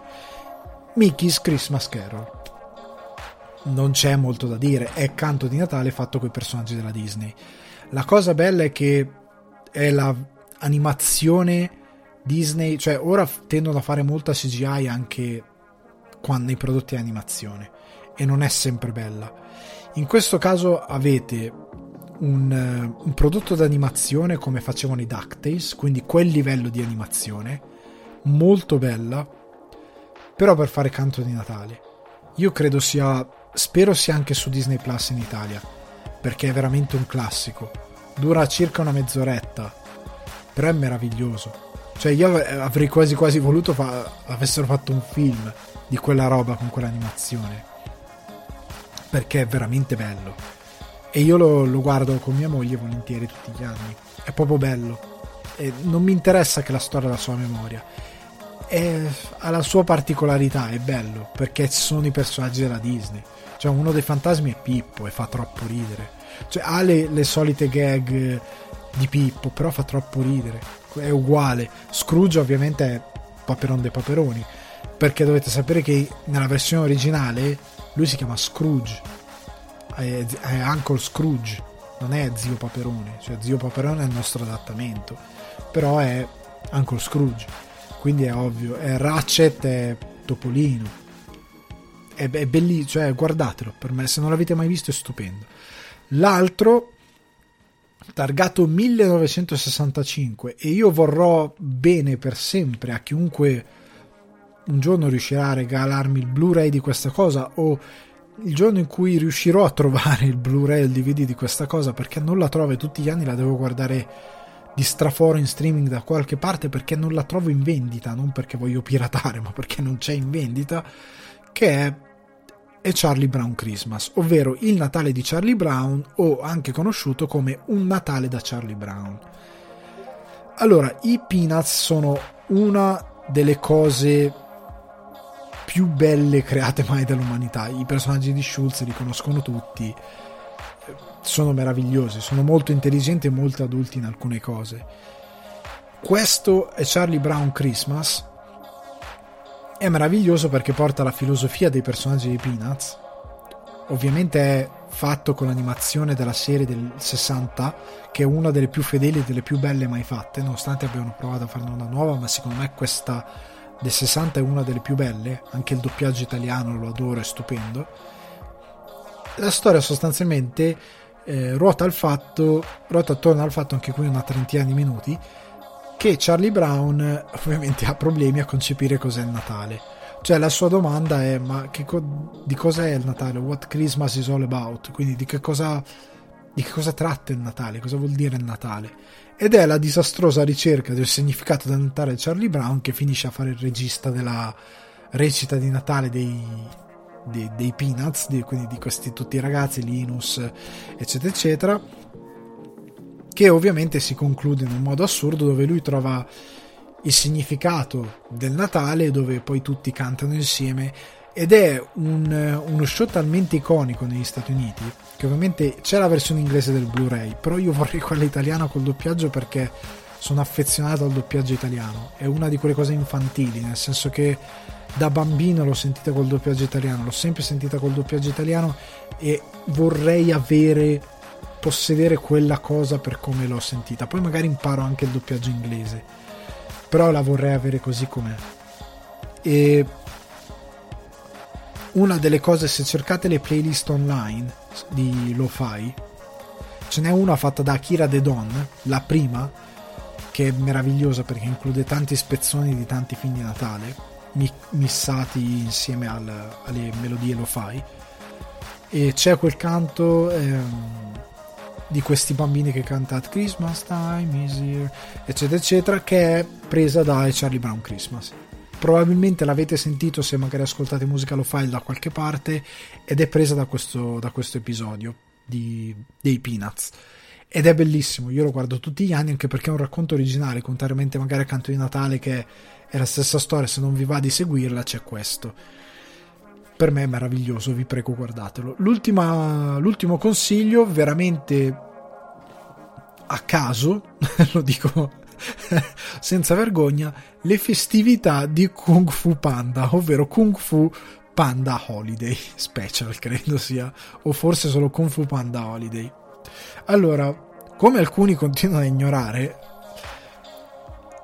il Natale è una festa cristiana che il sottoscritto, appunto come faccio io, non la festeggi con significato cristiano semplicemente per l'amore della festa e di tradizioni tutte sue che si è creato, che sono in linea con quelle che sono le tradizioni del Natale, questo non significa che però si debba negare che noi lo festeggiamo perché la nostra cultura è cristiana. Che ho avuto dialoghi surreali con gente che eh, quando sono andato in Giappone, parlai di alcune cose del Giappone, mi disse: Ah, ma sarebbe bello andare in Giappone per Natale. Io non tanto, perché negli ultimi anni loro hanno iniziato a festeggiarlo. Però il Natale non fa parte delle tradizioni giapponesi, perché non sono cristiani, sono buddisti o shintoisti, quindi non c'entra una cippa. Però comunque in uh, Kung Fu Panda, che è addirittura cinese, quindi che c'entra ancora meno, anche se sono molto collegati a livello culturale per determinate cose col Giappone, la festività di Kung Fu Panda funziona incredibilmente tanto. Non c'è ovviamente il Natale, non c'è la commistione del Natale, però c'è un festa- festeggiamento delle holiday che sono chiamate semplicemente feste, è adattato in base, in base alle feste eh, che vengono fatte eh, diciamo nello show, in base alle culture che vengono riprese nello show e sostanzialmente si parla di questa cena che lui deve organizzare per questi maestri del kung fu e che poi ovviamente va a schifio e succedono determinate cose. È carino, è davvero molto carino. Anche qui credo duri 30-40 minuti, è veramente uno special da guardare in televisione. È piccolino ma è davvero molto simpatico. cioè è proprio davvero interessante e io ve lo consiglio tantissimo perché se vi è piaciuto Kung Fu Panda ritrovate più o meno lo spirito dei, dei film, ritrovate i personaggi e trovate quel tipo di comicità. Questi ultimi tre consigli ve li ho dati un po' per voi, come vi dicevo, se avete un vostro bambino interiore, per qualcosa di leggero, e un po' se avete anche dei ragazzini, nipoti, figli, così potete guardare qualcosa con loro e potete guardare uno di questi. Kung Fu Panda è molto adatto, credo, considerando se magari sono cresciuti con un, un tipo di intrattenimento molto più recente. Allora, siamo arrivati alla fine del podcast. È stata una puntata bella densa per via delle tante cose che avevamo da discutere. Grazie per essere stati con me. Ci vediamo settimana prossima con un ultimo episodio, diciamo, dedicato al, al Natale, o forse penultimo, non so, devo ancora decidere. Vediamo se succederanno altre cose dal fronte HBO Max, Warner Media, eccetera, eccetera. Vi rimando all'episodio di settimana scorsa, caso mai non abbiate sentito gli, le, le, raccomandazioni per i miei caldi Natale. Probabilmente settimana prossima ne metterò alcune altre raccomandazioni a livello cine, cinefilo per quanto riguarda il Natale. Vi rimando a quello di settimana scorsa se non l'avete sentito. Mi raccomando, ehm, condividete il podcast, votatelo su iTunes o Apple Podcast, continuate a seguirlo su Spotify, iTunes, Google Podcast, Deezer, Amazon Music e Budsprout. Condividetelo, fate crescere il podcast e soprattutto scrivetemi in direct Alessandro Descordi Uguardi quali sono le vostre impressioni su quali sono le vostre tradizioni riguardo i film di Natale o le cose che guardate in tv di Natale? Qual è per voi il significato del Natale anche in base alle vostre piccole tradizioni a quello che fate solitamente voi? E ci sentiamo al prossimo episodio ragazzi. Ciao